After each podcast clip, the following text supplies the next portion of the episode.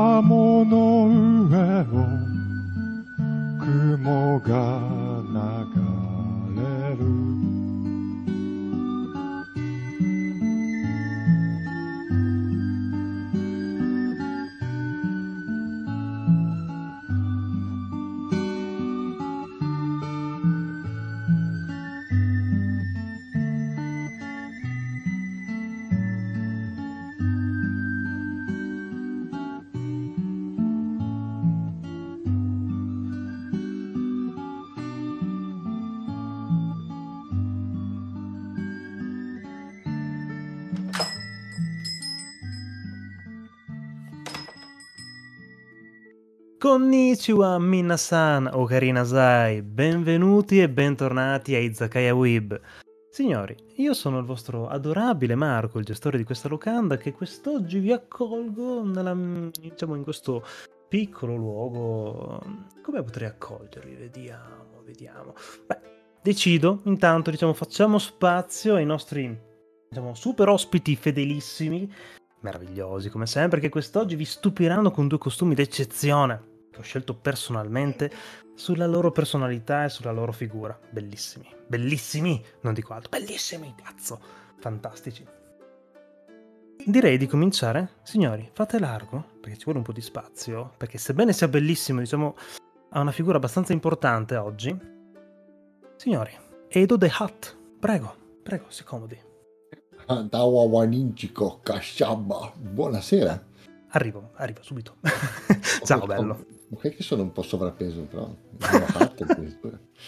eh, meravellissimo. Sei da il capo parte... della malavita, cosa vuoi Esatto, ma io sono sicuro che da qualche parte nell'universo enorme e sconfinato esiste uno hat magro. Magro e affascinante. un vermino, tipo. Sì. E avete sentito anche ridacchiare qualcun altro, ma io fossi in lui non riderei molto perché è, è arrivato Eccola. subito dopo il buon Edo, il buon Edo The Hat. Signori, vi presento il piccolo e abbastanza affascinante oggi, devo ammettere. Uh, Codoleia, prego, prego, si faccia avanti. Codoleia, oh, con una mia... Con... Quindi c'è una conciatura Ah no, aspetta, eh, c'è sì. la versione bikini, tu ovviamente eh, intendi. Certamente, ovviamente, ovviamente, bikini e catena. e, e ne esiste un'altra? Giustamente, eh... Vedo, uomini di cultura finalmente, ottimo. ok, perfetto, quindi eh, vi saluto con la mia catena. Aspetta, non c'è niente che fa la catena. No, non ho niente di metallico, vabbè, vi saluto con la mia catena. ciao, ciao. Va bene, allora io intanto metterò il mio bell'elmo da cacciatore di taglie e iniziamo direi. Ah, eccolo lì il figo, no? Insomma, eh, allora. Che tanto, se vogliamo proprio metterla oggi come oggi, siamo entrambi alle dipendenze di Deat, intendiamoci.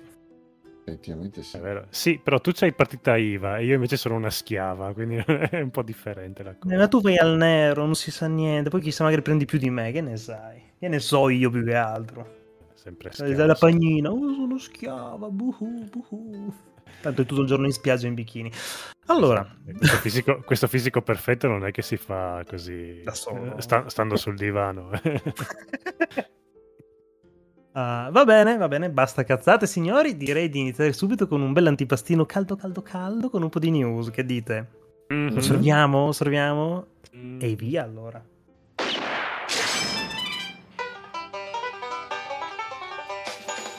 D'accordo, allora, primo antipastino di oggi, signori, riguarda un sacco di temi che penso si riuscirà a stuzzicare diverse corde da diversi nostri ascoltatori, voi compresi.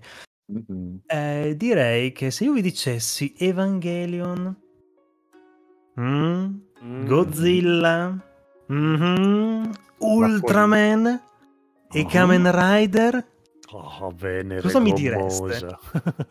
Ci sta, ci sta. No, tutte Ah, cose intriga? Tutte cose carucce? Diciamo che se li unissimo faremo un bel piatto comunque, anche se sono dei, diciamo, tutti piatti singoli interessanti. Addirittura Io- Kamen Rider è una cosa che io ho sempre voluto anche riprendere perché poi ho scoperto che nei, nei- nei decenni è cambiato tantissimo. Cioè, hanno fatto Ah, voglia. Ah, Kamen Rider, che io non, non conosco benissimo, si- i- di- quello diventava gigante. Sì, ma di- diventava gigante anche lui. Ah, mi pare di no, ma non ne sono sicuro al 100%. Perché più o Non meno in Giappone tutto pare. diventa gigante a un certo punto. Tutto diventa gigante, tutto diventa piccolo, tutto diventa Giappone a un certo punto. Ma la news, signori, è che questi nostri, diciamo, quattro, diciamo, grossi macro elementi verranno uniti in una sorta di macro Toei universe cinematografico, un po' alla Marvel per intenderci, dove Toho, Toei, Kara e Tsubaraya Productions si uniscono sotto la, la spada scintillante del buon Hideaki Anno, che ha già creato ai tempi, come ben sappiamo tutti, Evangelion e Shin Godzilla. Eh, sì. E ora è a capo di questo grosso progetto in cui verrà fuori Shin Ultraman, Shin Kamen Rider tante altre cosine. Tra l'altro è uscito anche da tantissimo il trailer di Shin Ultraman eh, e, e- e Anno, e fondamentalmente Anno, lo vedi, lo, lo apprezzi, dici bello, bellissimo a livello di storia, poi vedi il pupazzone e dici "Mm?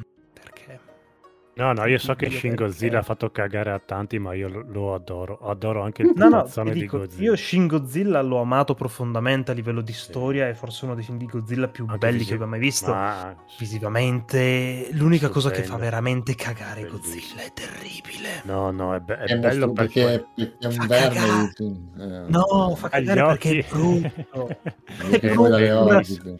Io l'ho mostro- adorato. Io, no, no, è, è stupendo. Io veramente. È bellissimo, lo amo. Beh, io sto, sto guardando la copertina di, ipotetica di Shin Kamen Rider e... uh, No, allora, eh, il mondo di Kamen Rider è, a parte essere vastissimo, eh, ma è veramente una bella figata. beh, mi aspetto grosse robe più che altro.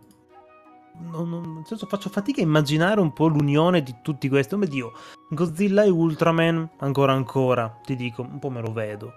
Ma Evangelion? Ma non devi immaginarlo, c'è Anno per questo, è lui che immagina per te. Immagina farà- per noi. Farà, farà, sognare. e farà meglio di quanto tu potessi immaginare. Sai qual Ah, è il beh, problema? Fare meglio del niente penso ci voglia poco, effettivamente. No, secondo me l'unico grosso casino che io vedo più che altro non nel prodotto, il prodotto eh, mi, mi intriga tantissimo. Eh, lo vedo nella distribuzione, cioè nel senso nell'accoglienza di un prodotto del genere da noi, Ma che ti perché per dire per Kamen Rider io abbiamo 50 anni da riprendere per conoscere Eh, ma- il personaggio, per, eh, eh, per capire un po' tutta la sua Eh, evoluzione scusati, storica. è di Ma è un punto zero questo. Scusa, Ah, lui ci da, da come se non tabula rasa. Sì, beh, fondamentalmente penso sia questo un pochino... Un po'... Allora, il loro obiettivo è quello di fare una cosa alla Marvel, quindi faranno sicuramente un pochino, come hanno fatto Shin Godzilla, ti faranno una Mm. presentazione di Shin Ultraman, poi Shin Kamen Rider e magari Shin Evangelion, dove diciamo, faranno un pochino tutto e poi ci sarà il mashupone probabilmente. Mm, Allora sì, allora sì. E potrebbe anche far venire la curiosità della- alla gente di andarsi a riprendere i personaggi. Sì, sicuramente, ma vabbè, poi- allora, diciamo, ammettiamolo, diciamo, il mondo occidentale, un mondo in generale è un po' la puttana di idea che hanno, diciamo, è venerato e amato da tutti. Potrebbe fare una cagata su una tela, direbbe "Oh, Dio maestro, capolavoro, capolavoro". Gli occhietti anche sulla merda, bravo. Per cui penso che non, non ci siano grossi problemi né come distribuzione né come apprezzamento da parte del pubblico, dai, purtroppo. infatti. Cioè, a noi ci arrivano Mm. cose come Moon Knight adesso, quindi... Mm. Guarda, siamo riusciti ad apprezzare e a venerare buona parte delle persone, diciamo, del nostro italico mondo, italico paese, mh, quella cagata di lo chiamavano Gigrobò, figurati, questo qua è oro colato. non è così sicuramente cagata, che con gli occhiotti. eh, Non Dai, è... prego. Ah, no, Allora, no, se lo paragoni al ragazzo invisibile è un è un capolavoro. capolavoro, Ah, esatto. no, allora, io lo paragono ai film in generale, ok? Non Allora, è italiano la scusante. Allora, italiano. se, se lo pensi come film che all'estero dovrebbe spaccare il culo ai passeri, no, non aveva ne- minimamente D'accordo. Speranze. Mhm. Ma come film eh, così da... Dai, guardiamoci un film eh, senza, senza aspettarti il, mega colossal americano, va benissimo. Sono d'accordo. E mi avessero messo gli occhietti alla Mm. Shin Godzilla, ti avrei detto ok, forse. Eh, no, lì Ma bisogna- visto che gli occhietti non ce li Ah, ha, gli occhietti la- su Godzilla, lì devi essere un genio e devi anche saper fare un, un film capolavoro di, di contorno. Eh. Se li mettevi su Eh. Gigrobo gli occhietti eh, era solo una cagata. no, beh, almeno aveva un po' di contenuto poi, dai. Sai cosa? Io forse la vedo, non so, non so voi, però io adesso senza soffermarsi troppo su sta cosa perché stiamo parlando Sì. di altro, ma giusto per fare Sì. una, questa, questa mia Una piccola parentesi, dai. personale esatto, op- opinione. Eh, perché mi è piaciuto nonostante effettivamente non sia una pietra miliare, perché io... Di cosa stiamo parlando? Di Gigrobò. Gigrobò, Ok, non- ok. considerando quella che è l'esperienza del cinema italiano nei confronti del panorama supereroistico che è praticamente pari quasi a zero e dopo Mhm. avendo considerato che noi tendiamo a fare sempre il film patinato, eh, vedi appunto Salvatore con eh, Ragazzo Invisibile, che poi alla fine diventa la classica menata per delle buone intenzioni, delle, eh, del- del- del- il film che ti vuol fare la predica, mi sono rotto le balle Mhm. dei film che ti vogliono fare la predica. Eh, aver visto Gigrobò mi, ha- mi è, mi è sembrato veramente una ventata d'aria fresca e devo dire che, che grazie a lui si è dato spazio a un- uno stile e ad- a registi che normalmente non avresti visto mai. E adesso, adesso sta per uscire un film che come si chiama Freaks, una cosa del No, è genere. già uscito. eh. Già- eh, ok. Film così, prima di Gigrobò non li avresti visti mai. Guarda, il mio cuore ti potrebbe rispondere un meno male, non li avresti visti mai, fortunatamente. Dai, stavamo parlando di altro. Ah, però, scusa, Esatto, scusa, esatto. ultima Ti parentesi. il gatto Ulti- ultima vabbè, robettina. sì. Vabbè, dai, andiamo avanti. Dimmi. Ah, no, dai, ultima robettina, dai, giusto. Di- questi film tipo appunto Ragazzo Invisibile, Diabolic, La Grande Mhm. Bellezza sono alla fine delle grandi cartoline della nostra bella Italia da far vedere all'estero Esatto. e hanno un po' rotto i coglioni perché Esattamente. Su Mi, questo mi hai allora, messo molta posso- tristezza con questa immagine della cartolina rappresentativa, sai? eh no è vero, Però è è vero. cazzo. Cioè, il ragazzo invisibile Tristissimo. ah Trieste quanto è bella Trieste Perché- Ah. che, che poi è, Sì, be- è bella Trieste però non, non- non devi farmi un film per dirmelo cioè almeno fai un film ma- bello oh, se non altro le persone che parlano così dicono ciao mulo, no, tipo, No, perché hanno la dialettica perfetta oppure parlano in romano anche se sono a, Trieste, perché ormai gli attori sono solo so- romani praticamente. Ma no, è come, è come, diciamo, a Milano che c'è a Chinatown, c'è Roma Town a Trieste. Esatto. Esatto. Esatto. Eh, precisamente. Vabbè, parentesi chiusa. mm, Sì, bello. Cosa ne pensate di questo Shin Japanese Heroes Universe? Mi- Anche il nome è abbastanza altisonante, abbastanza fighetto. dice, là. Sì, sì, e sì, prima a me dicevi di parecchio. Shin Evangelio, vuol dire che vogliono fare un film eh, di Evangelio? Sicuro, beh, ah, vogliono metterci dentro Evangelion, quindi sicuramente lo riproporranno e faranno qualcosa di Evangelion. Perché poi sicuramente. Shin Godzilla alla fine era Evangelio. Con, sì, né, né più né meno. Ma- Il personaggio lì della, della militare, della cosa era. Cos'è- come si chiama? Misato? Diciamo che se inizi un pochino a vedere un po' la- tutto ciò che è, diciamo un po' Ultraman, un po' Kamen Rider, un po' anche tutti i sottoprogetti di Godzilla animati e non, Mm. quello è. Sì, però Shin, Cambiano i personaggi, ma quello è. però Shin Godzilla era proprio. Cioè, l- l- il mood, il gusto, l- l'ambiente. Era, era, eh, era- molto Evangelio. però vabbè, no. l'ha fatto Anno. Sì, hanno. Eh, hanno. ti Ah, sei che bello. Ah, ah, ah, ah. visto, Uff. visto. Hanno. ah. Ah, signorina, venga a pulire questo tavolo, prego.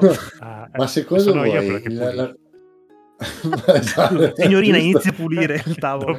Ma secondo voi la versione cinematografica di Evangelion so già la risposta perché ovviamente Hanno... quei tempi che- Ah. Esatto, co- ora come ora lo farebbero assolutamente Sì. in computer grafica. Però secondo voi Leva potrebbe essere un ballerino con i plastici in miniatura, tipo Conoscendo Anno, sì. bellissimo. E riprodurrebbe la città no? Tokyo 3. Oddio, che poi in realtà se ci pensi gli Evangelion sono piccio- picciolini anche, eh, non è che sono questi gran- non è che sono grandissimi. Sono enormi, no, effettivamente no. Sì, Ultraman Arriveranno al giroccio di Godzilla probabilmente. Sì. Sì, sì, non sono tra i robot più grandi, No, oddio, te li immagini Godzilla che gioca con gli Evangelion come se fossero dei pupazzoni. E, su- e succederà.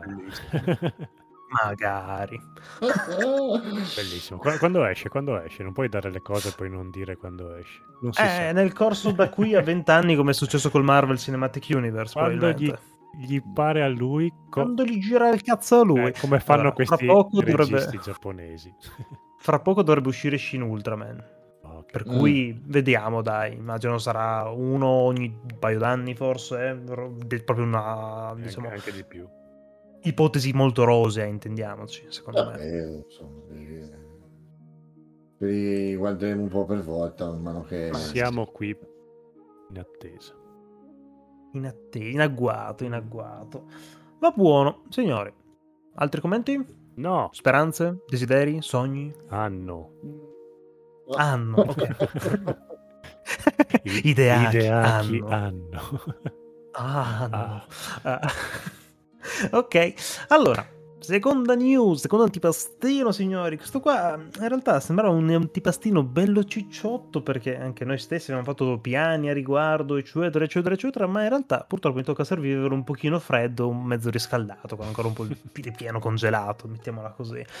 Sì, Giusto perché guarda, mi fate schifo, dai. Um, Io lo consiglio agli amici sto posto, eh, non è che posso farci una figuraccia. Eh, quello... Eh, cazzo, eh, dovevi pensarci prima, mi dispiace. Ah, allora, quest'anno, come ogni anno, si è tenuto a Udine, nella bella Oden, il Far. East Film Festival, festival della, diciamo, cinematografico giapponese, tra film, telefilm, serie, eccetera, anime anche comprensivi, per, diciamo, premiare i migliori film dell'annata, i migliori film che dovranno uscire, eccetera. Una sorta di piccolo festival del cinema, fondamentalmente. La chicca, super chicca di quest'anno era che doveva essere presente niente po', di meno che quel genio assoluto di Takeshi Kitano. Bello. Eh, ah, è la reazione che abbiamo avuto tutti quanti quando è uscita la news. dico, Oh mio Dio, Esatto. che figata! Prezzi del biglietto a manetta, venduti milioni, oddio, milioni forse sto esagerando, di biglietti per, per questo evento in cui avremmo visto Takeshi Kitano ricevere la palma d'oro alla carriera in quel di Udine e subito dopo vedere tutti assieme nella sala uno dei suoi film di maggior successo cui onestamente mi sono perso il titolo non me lo ricordo più? No. magari no la news che tecnicamente Prime farà una nuova stagione di Takeshi's Castle sì, questo è fighissimo. con lui vecchissimo Beh, mer- meraviglioso bello non vedo l'ora ma ecco diciamo che tutto molto bello fin qui dicevo figata anche gli anni scorsi abbiamo avuto il maestro quello grassoccio coi baffotti di Ip Man 2 per intenderci quello che muore contro il Mhm. pugile inglese cioè sempre stato fior fior di mh, presenze Mhm. alla fine solo che quest'anno la sera prima del suo arrivo il 28 aprile quando il 29 aprile c'era la sua diciamo conferenza e premiazione Kitano ha, ha mandato un messaggino e ha detto eh, scusate mi, Oh, te, te, vedo te. io mi- eh, fote- andate a fare in culo. Eh, no, ha detto fondamentalmente c'è Covid, cioè io sono stanco, sono mezzo malato, io sto a casa. Non ha detto che è Grazie. malato, ha detto- Maestro, grazie che me l'hai detto il giorno prima della conferenza, grazie. Io, grande genio, io non voglio di Io genio di marketing, io ho pagato tutti i culi. Povero più Takeshi, dai. no, dai, allora, io amo fondamentalmente quell'uomo, ma è stato un po' un merdone, dai. Abbastanza. Ti prego. Sì. Sì, magari una settimana prima dici, vabbè, uno che... perché tanta gente ha preso il biglietto anche solo per questo evento anche solo per vedere da lontano una, una ciocca di capelli di Takeshi che ha detto, mio Dio, ho visto i capelli, perfetto, Sono, posso morire No, felice. diciamo che il fatto che non è che ha detto mi sono preso il covid e non posso venire. No, ha detto ho paura, Ho mh, paura. o meglio, non mi sento sicuro a fare un viaggio del genere ora come ora. Eh. Ok, però cioè, ti è venuto in mente ora che dovevi partire dal Giappone fino a in Italia? Non avevi fatto due conti prima? Visto che il covid c'è da due anni, insomma, quando, quando Sì, ti hanno visto che invitato... l'Italia è distante chilometri, chilometri, chilometri da sempre, fondamentalmente. Sì. Udine non è proprio dietro Tokyo. Sì, c'è lo diciamo. spostamento delle zorre, però insomma Però... non è così veloce. Eh, direi di no. E gli ha detto che Padova era vicinissima a Tokyo. Eh, vabbè. Eh, peccato, siamo un po' una caduta di stile, onestamente. Ma... È possibile Buon per che qualcuno, beh, allora, con i tempi che corrono ci sarà, un- ci sarà stata probabilmente una, una pioggia di, di insulti vari, ma non tanto a lui quanto secondo me agli organizzatori che non hanno, che non hanno come si dice, eh, avvertito tempesta- tempestivamente la gente che non ci sarebbe stato e lui loro hanno risposto. Ce l'ha detto dieci minuti fa.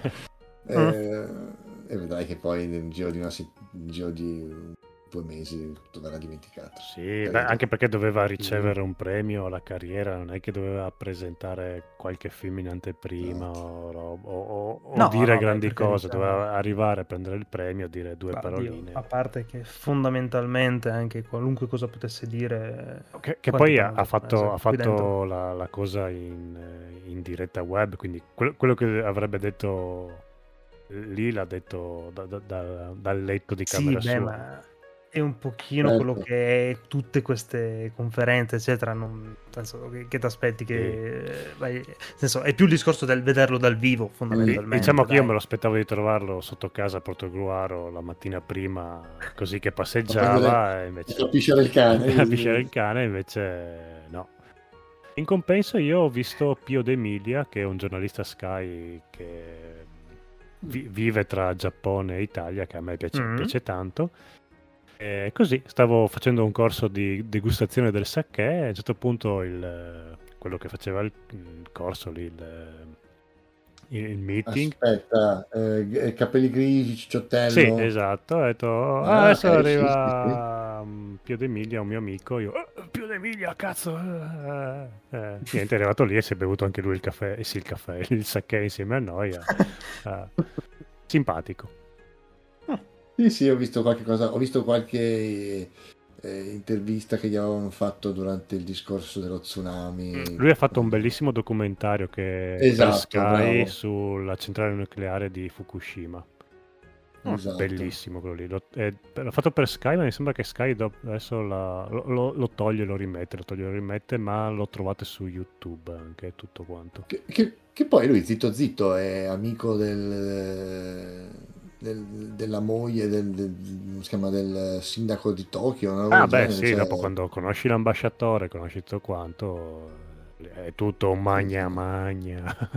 Madonna, cioè non è il primo cretino che, che mette il piede in Giappone. No, no, no, è un grande giornalista, quindi è figata, quindi Takeshi no, Pio D'Emilia. sì. Vedi? Kitano, così si fa. Potevi bersi il caffè, il, Il sake. sake. Ma no, invece no. Minchia, Non lo vogliamo più adesso. Abbiamo comprato quattro bottiglie di sake di quello di, quello di lusso. Cos'era? Era il costo per bere il sake con lui? Certo, Ah, ok. Eh, perché quando, quando ti fanno capire no, il sake, sentite qua, è come il vino, no? Sentite, ah, ok, compra, compra. vota Eh, vota, vota. sì. Bodaio, bodaio. Va bene. Ok. Um, ok. Ultimo antipasto della giornata, signori. Diciamo questa news un pochino per voi, diciamo, detrattori dei servizi di streaming digitale che odiate la tecnologia, miei vecchi clienti boomer che non siete altro, ma che avete tanto spazio in casa. Beh, sarete contenti perché Yamato stringe un accordo con Eagle Pictures per la distribuzione home video delle sue serie e del suo enorme catalogo, tra cui potremmo citare, diciamo, tra i primi che verranno un attimino ripubblicati, rimasterizzati, eccetera, Fire Force, Card Captor Sakura, Naruto, Lupin, Danmachi, Haikyuu, Lasso del Volley, Rocky Joe, Kenny Guerriero, Assassination Classroom, Berserk, City Hunter e Getter Robo saranno i primi. Poi ce ne sarà Però. tutto il catalogo di Anime Generation che si sta espandendo di, di giorno in Sperato giorno. che dicessi Pat Labor in tutte queste Arriverà. E dai. L'hai detto. Potrebbe essere, potrebbe, ma potrebbe anche non essere. Chi lo sa? Ah, Cap- Capture Sakura mi sembra che è già uscito Sakura. perché lo stava guardando Paola l'altro giorno e mi ha detto Sì? è, è la Allora. versione nuova questa. Io ho detto Sì, ok, sì, sì, sì. va bene, non me ne frega No, no, niente. beh, allora, Fondamentalmente, queste qua sono tutte serie che sono già disponibili, Ok. ora come Mhm. ora, ma che verranno da luglio in poi praticamente piano piano ripubblicate tutte quanti in formato fisico. Ah, per cui ok. se tu non vuoi pagare il- il- io- insomma, la, la- la pugnetta di Prime Video, di avere il canale tematico di Anime Generation, eccetera, ti compri il Blu-ray, dici, sti cazzi, Oh. non me ne frega un cazzo, tolgo internet, io mi continuo a guardare la mia serie preferita. Oh, Benissimo. Che è carino anche, che ci sta. Coraggiosi anche a pubblicare. Ogni tanto pensano anche ai vecchi. Grazie, grazie, lo apprezzo tantissimo. Sì, no, ma in realtà il mm, mondo legato a, diciamo, la, mm, il collezionismo, anche così fisico, mm, pian piano negli anni si è sempre più... è tornato un po' di moda, ok? Mm. Anche perché da un giorno all'altro Prime potrebbe dirti, boh, io domani te lo tolgo, vaffanculo. Ah sì sì, io da un anno che cerco di vedere zombie contro zombie e o, o lo compri fisico o, o non lo trovi. eh. Puoi vederlo, zombie contro zombie, piccola parentesi, Mm. sul sito del Far East Film Festival, su My Video. Porca troia, vado subito. Paghi il mensile che hanno tipo Tanto, 5 euro e ti vedi tutto il catalogo che hanno presentato nei vari anni di Far East Film Festival. Fatta. Sì, che poi gli altri anni lo facevo, non so perché que- quest'anno non l'ho fatto, ma vabbè. E quest'anno scelta infausta. Vedi, ma grazie a Izakaya tu sai questa cosa. Beh, Evviva bravo me, Izakaya. bravo me. Viva Izakaya. Lunga vita Izakaya. Allora, contenti? Siete contenti di questa cosina? Sì. Mhm. Bravi. Sì, sì, sì, Io- questa cosa sì, assolutamente sì. Anche perché ultimamente stava diventando, negli ultimi, almeno negli ultimi vent'anni, stava diventando praticamente impossibile trovare eh, materiale fisico, cioè di certe cose, cioè, specialmente alcune serie, non so. boh. Quindi sì, Sì. assolutamente sì. Ogni tanto Magari- ti, ti scappava via quella, quella boh, trovi quella perla su Amazon, eh, qui dici il cofanetto di quella serie, e dici, boh, ma com'è? Sì, no, Ah, per 5 Fondamentalmente euro, succede per eh, alcune serie molto, molto di, diciamo, che hanno avuto grosso, grosso successo in Giappone di roba nuova, ma si contano veramente sulle mani di una dita, e riescono ad arrivare magari anche per vie traverse, magari neanche Sulle mani di una in italiano. Ah, oddio, perdono, sulle dita di una mano. Ti dico, cioè, Le mie dita hanno le mani. esatto. Ho fatto un esempio, l'anno, l'anno scorso è stato, mi pare, sì, Mm. che eh, boh, ero su Amazon così, stavo guardando un po' di cose, se c'era la roba, e vedo il cofanetto Tenchi Muyo. Ho detto, completo, tutti i due film, le due serie, completo, 4,50 euro. Faccio adesso la classica, è la classica paccata, questo o è in tedesco, o è in Mhm. inglese, o comunque, eh, italiano. Ho detto, lo compro, ho detto, tanto mi arriverà un mattone, Eh? e invece, bello, cofanettino completo, tutte le serie di, di Tenchi Muyo. L'ho trovato di Capitan Harlock. Cioè, spettacolo. Ma quelle meteore che passano... vu- Eh, fon- boh. fondi di magazzino che vogliono liberarsi. Sì, ma come anche qualche Mm. tempo fa c'era Lovina per intenderci, ah, Sì. come 4 euro tutta la serie completa. Bello, ci sta. Ma allora, roba vecchia, se non è uscita all'epoca, è molto improbabile che te la rifacciano adesso. Ma questa cosa di Yamato, che ha un catalogo vecchio estremamente espanso, Mhm. è un bel segno, dai. Eagle Pictures, Eh, diciamo, sì. potrebbe riuscire a portarti in, appunto in versione fisica nuovamente la serie originale di Berserk, oltre che non i tre film Eh, però. Mhm. che non è per niente male, o appunto Card Captor Sakura, che magari appunto cavalcando un pochino l'onda anche della nuova edizione del manga, Mm. tra l'altro super carinissima, questa deluxe edition, ti fanno Mhm. anche questo qua, dicono, eh c'è anche l'anime originale, Ah, ci sta come cosa, dai, diciamo, Sì. Fai com- nel senso, uno che non gli interessa, continuerà comunque a guardarsi il suo Prime Video, il suo canale Anime Generation. Gli altri diranno, "Ah, mi interessa quello, mi compro quello, voglio darmi solo quello. ci sta, alla grande, Sì, sì, sì, anzi, sì. bene, ma meno male, cioè più ce n'è meglio è. Concordo pienamente. Va bene, signori, io sparecchio un momento, mettiamo su la sigla e direi di partire col piatto principale che quest'oggi, signori, parleremo di Star Wars Visions. Con tante tante S.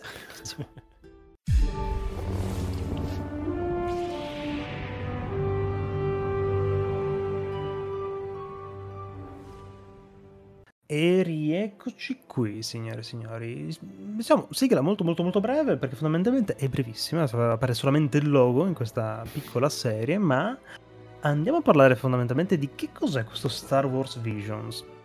Signori, quando l'hanno annunciato, voi cosa avete pensato? Per essere sincero, ho pensato figata.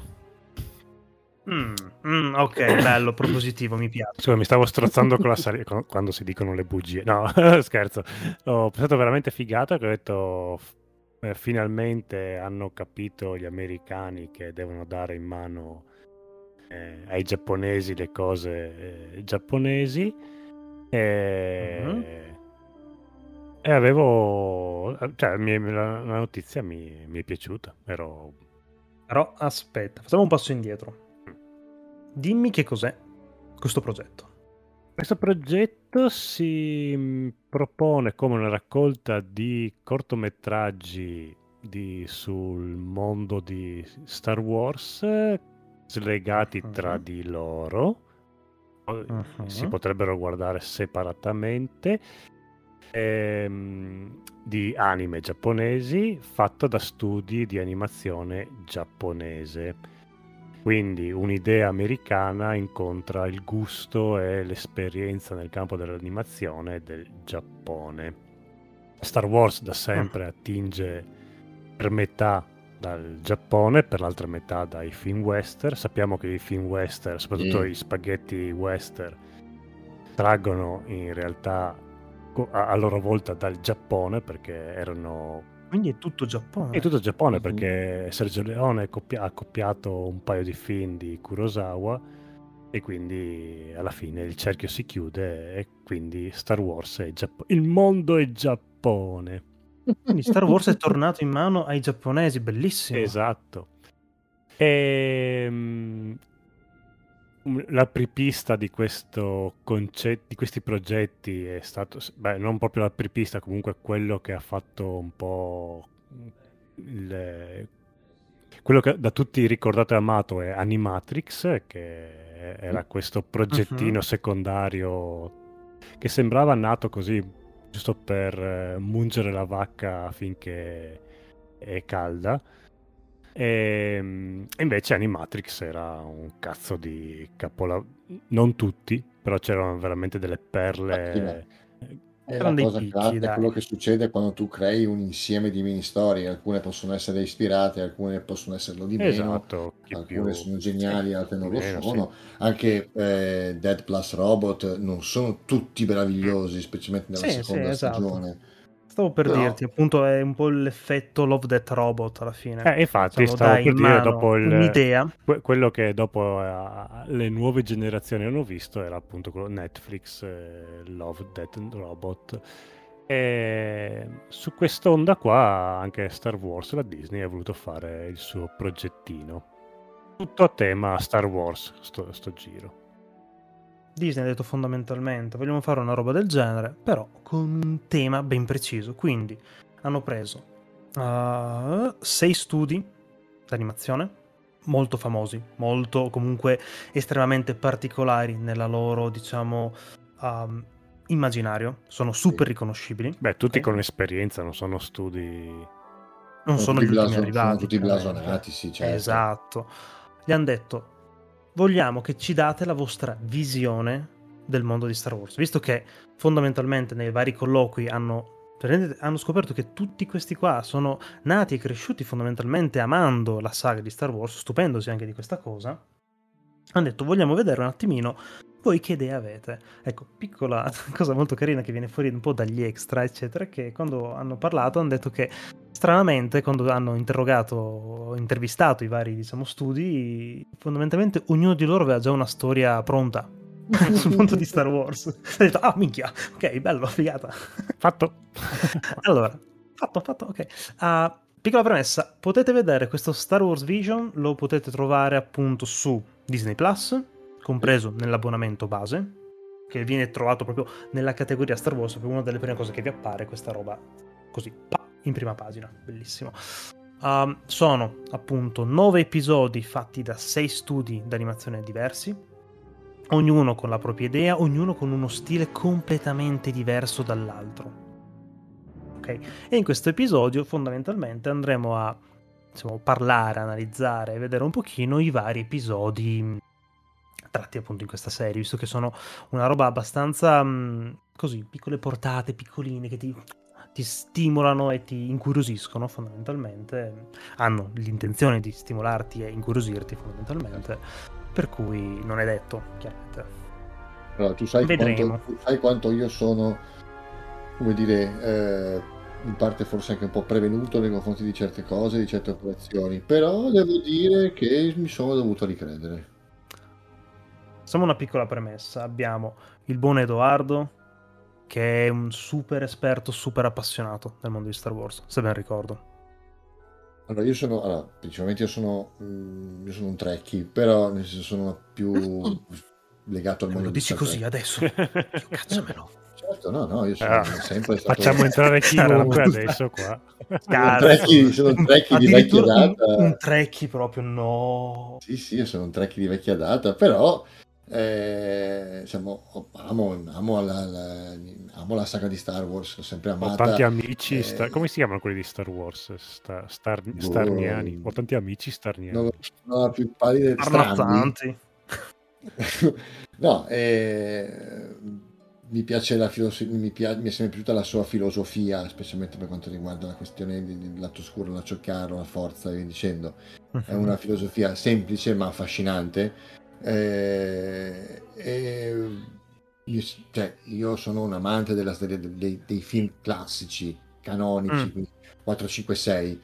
1, 2, 3 eh, mi hanno affascinato per, per l'epoca in cui sono usciti, perché uscivi da un periodo in cui erano, eh, mi pare che fossero 30 anni che non veniva, che non- che- in cui non si sapeva nulla di Guerre Stellari, poi ovviamente eh, vedevi per la prima volta combattimenti di spada laser fatti come te li, te li eri immaginati o come anzi come non te li eri immaginati perché non te li saresti mai immaginati così quando è uscito il primo la minaccia fantasma. Adesso lo rivedi ora e dici mamma mia la computer grafica pessima.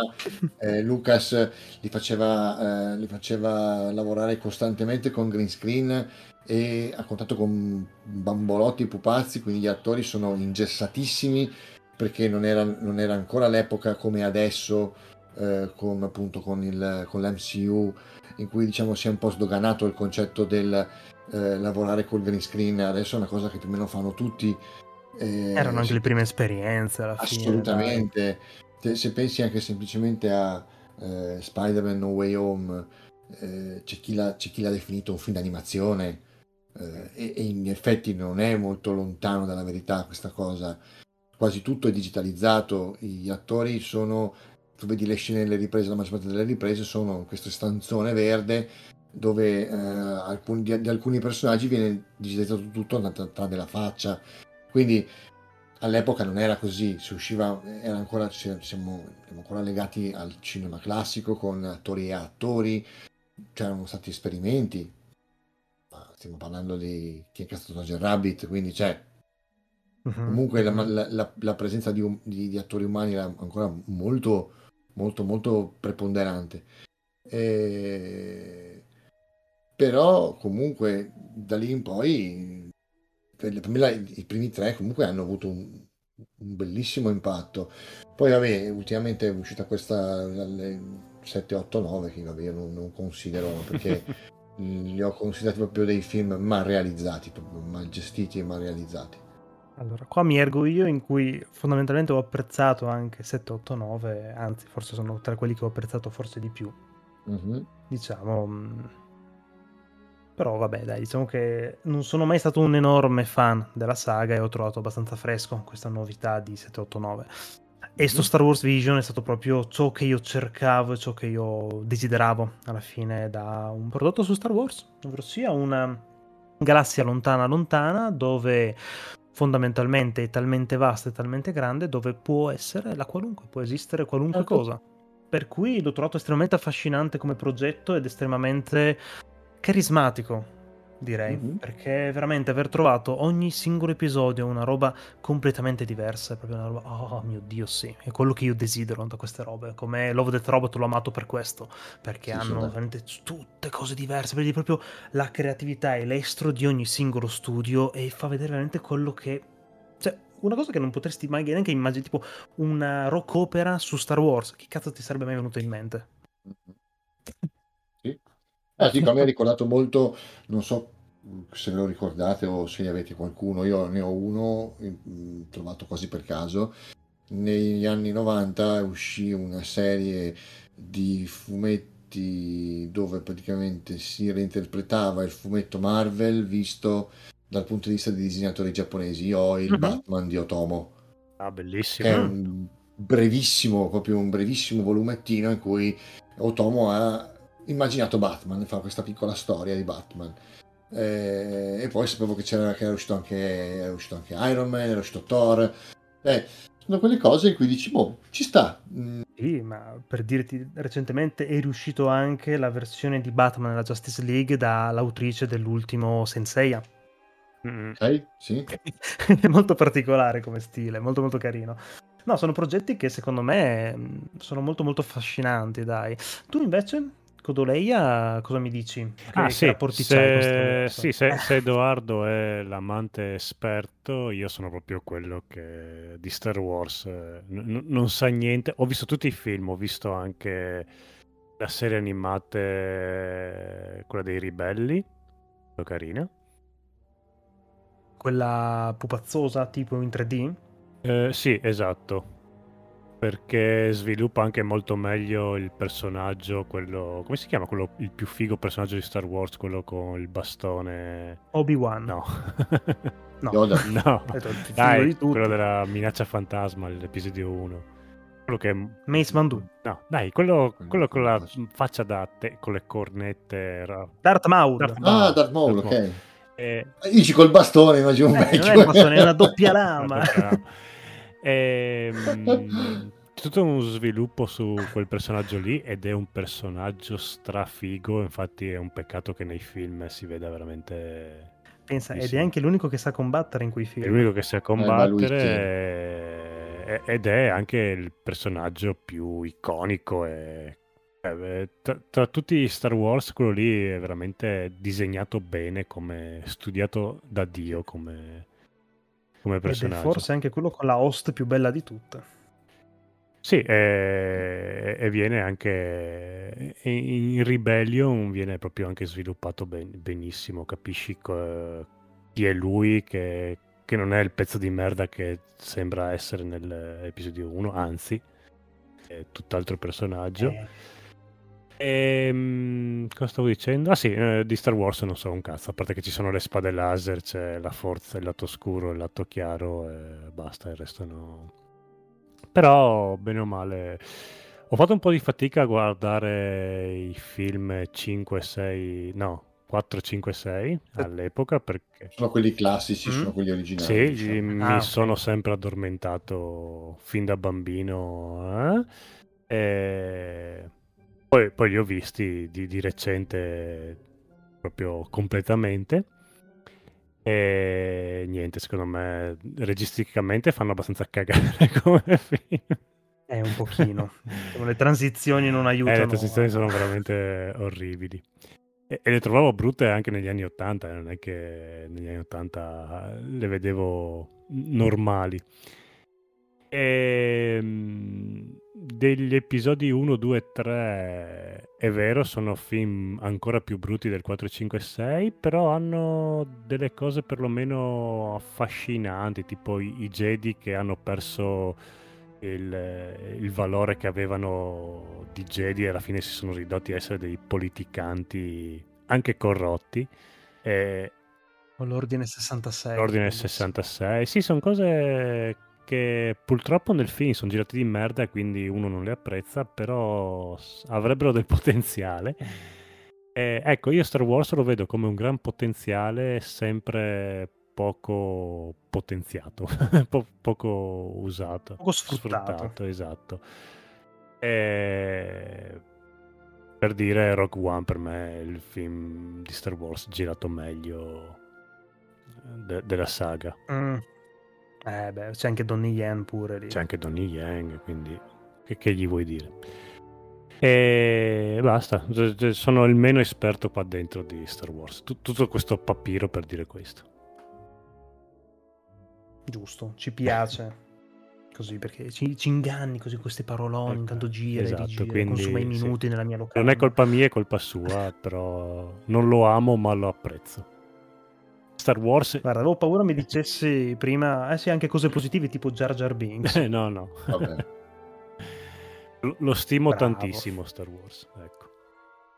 Va bene, ok. Quindi, mh, diciamo che bene o male, avevamo tutti, almeno un'infarinatura ce l'avevamo, la base. Sì, beh, siamo cresciuti con Star Wars, bene o male. sì, Ormai sì, è, è cultura pop Star Sono Wars. tre generazioni che crescono con Star Wars. tutti ormai, sanno Star. Wars, eh, cioè, anche i nostri nonni sanno Star Wars, quindi Sì, ma anche semplicemente la differenza tra Sith e mm, Jedi, penso che chiunque almeno di base sa, quelli sono cattivi, quelli sono buoni, esatto.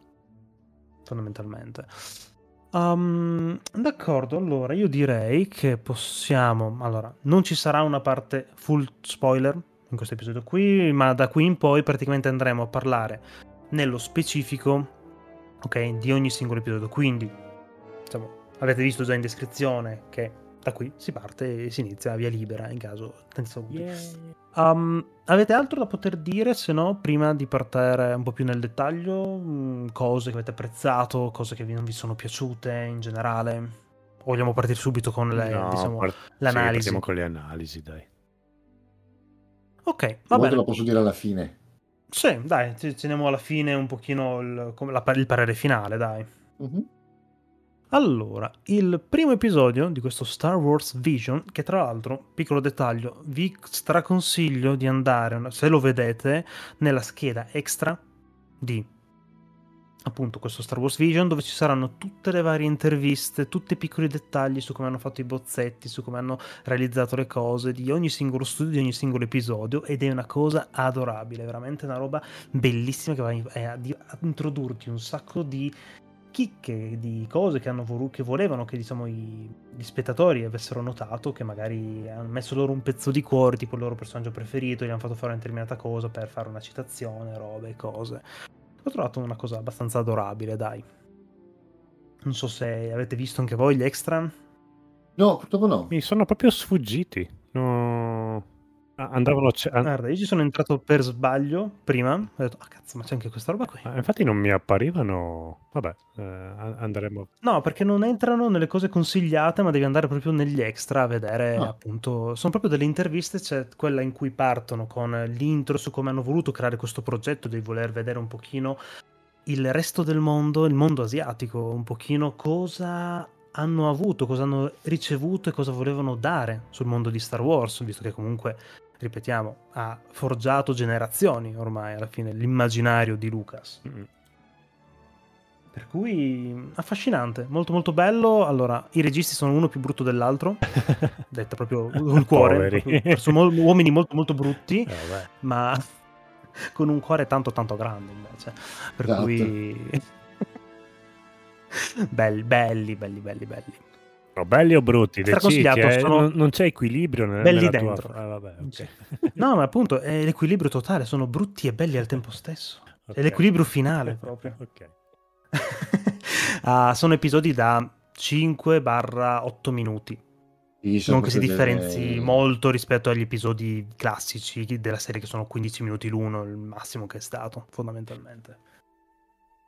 E il primo episodio di cui parliamo è Il duello del di Kamikaze Douga, studio famoso e diciamo specializzato nell'animazione 3D che si è occupato, diciamo, è famoso fondamentalmente per avere fatto le varie, diciamo, um, eh, come si chiamano, le sigle di, di JoJo.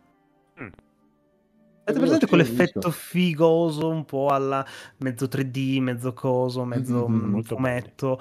Ah, eh, hanno fatto anche Batman Ninja, per intenderci, hanno fatto Stone Ocean, l'opening nuovo di, Sì, sì, di JoJo, sì, sì. hanno fatto un sacco di progetti riguardanti un po' le opening animate di vari videogiochi come Castlevania, Fire Emblem, Shin Megami Tensei, Persona, Breath of Fire, Mega Man Però. Un sacco di roba, un sacco di musica all'interno di come loro, come produzione. Insomma, fondamentalmente hanno fatto queste piccole robine. Forse la roba più grossa che hanno fatto è stata appunto Batman Ninja. Alla fin fine, mh, o serie come mh, appunto Terraformars o mh, altre cose, fondamentalmente, tutte robe secondarie. Diciamo, Batman Ninja è proprio la loro carta del La biglietto da magna. Esatto, Sì. la loro roba più grossa o le sigle di JoJo, fondamentalmente, dai. Mm, Diciamo, mm, dove hanno messo proprio tutto il loro stile riconoscibilissimo, fondamentalmente. Che è molto più interessante rispetto, diciamo, alla tecnica utilizzata che ultimamente si usa un po' troppo spesso, secondo me. Tipo l'animazione del- della serie di Ultraman, questi, Mhm. questa che è molto spinta sulla computer grafica, troppo, Sì, rendendo allora, quasi i personaggi un po' inespressivi. Loro riescono comunque a mantenere una certa eh, fumettosità, una certa anima, cioè un certo effetto animazione classica, nonostante si capisce chiaramente che è una cosa fatta eh, con un cel shading a computer, cioè, non ti puoi Esatto. Però regge bene, Allora. capisci? allora, il loro discorso è che loro come studio cerca, sì, allora sono specializzati nel 3D, nell'animazione digitale, Mhm. ma cercano di imprimere in tutte le loro opere un pochino questo stile che richiami molto il disegno su carta, molto il disegno appunto, come dicevi tu, più analogico. ok? Classico, esatto. Esatto. In questo episodio qui, de- il duello, fondamentalmente prendono, fanno un grossissimo, enorme, gigantesco omaggio a quello che è, diciamo, il più classico film di Kurosawa, ok? Sì. Sia da come la cinepresa, sia come le ambientazioni dei com- i numerosi combattimenti in posti diversi, sia diciamo a livello di storia, perché fondamentalmente è la storia dei sette samurai, in un certo senso, questo il duello. Ah, più che i sette Sì, samurai, i richiami su ehm, quello stile. eh, come si chiama? Mi viene in mente. Un po' anche Lone Wolf and Cub. Sì, no, era un po'. Leggermente eh. Sergio Leone era per un pugno di dollari. Lui aveva fatto quello di Kurosawa, si chiamava. Non mi ricordo come si chiamava, comunque era più quello del. Il cowboy che arriva nel villaggio e c'è il popolo che gli chiede. Ma ho guarda, capito invece dello cosa vuoi- samurai me lo, me lo sì. rivedo perché il samurai che viene da aiuto al villaggio che chiede appunto per il riso, le tasse, i banditi. No, ma è interessante perché di, di- di partenza sarebbe questo, perché effettivamente se tu ci pensi, la- allora, è, come se, no, è come se tu fossi una persona che arriva nel villaggio dove stanno, dove sta venendo messo in scena i sette samurai.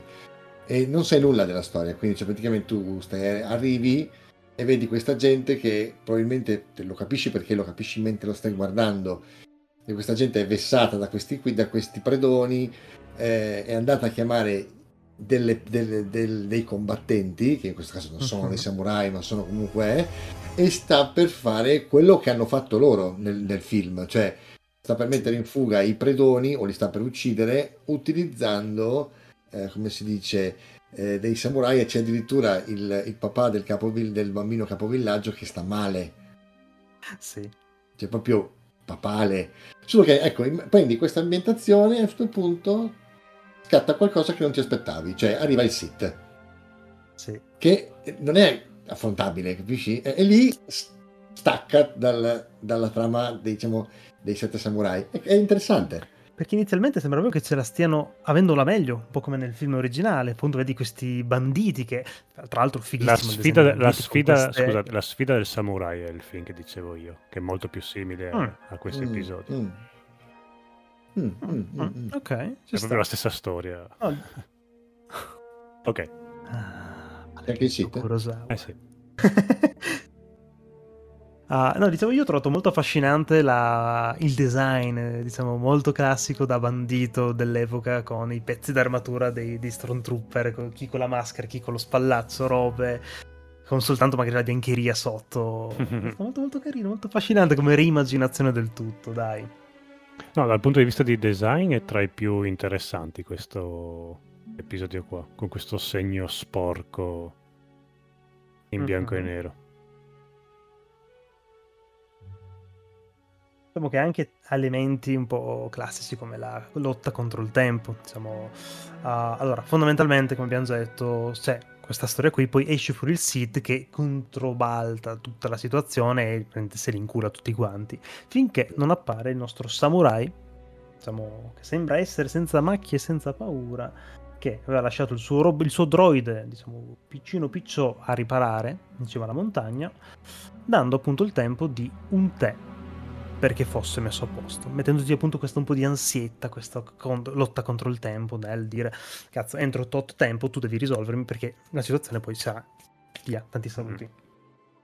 Viene fuori il combattimento e quello che si aspetterebbe chiunque è cazzo, vabbè, è un Sith, lui sicuramente sarà un Jedi errante, anche un droide. Eh.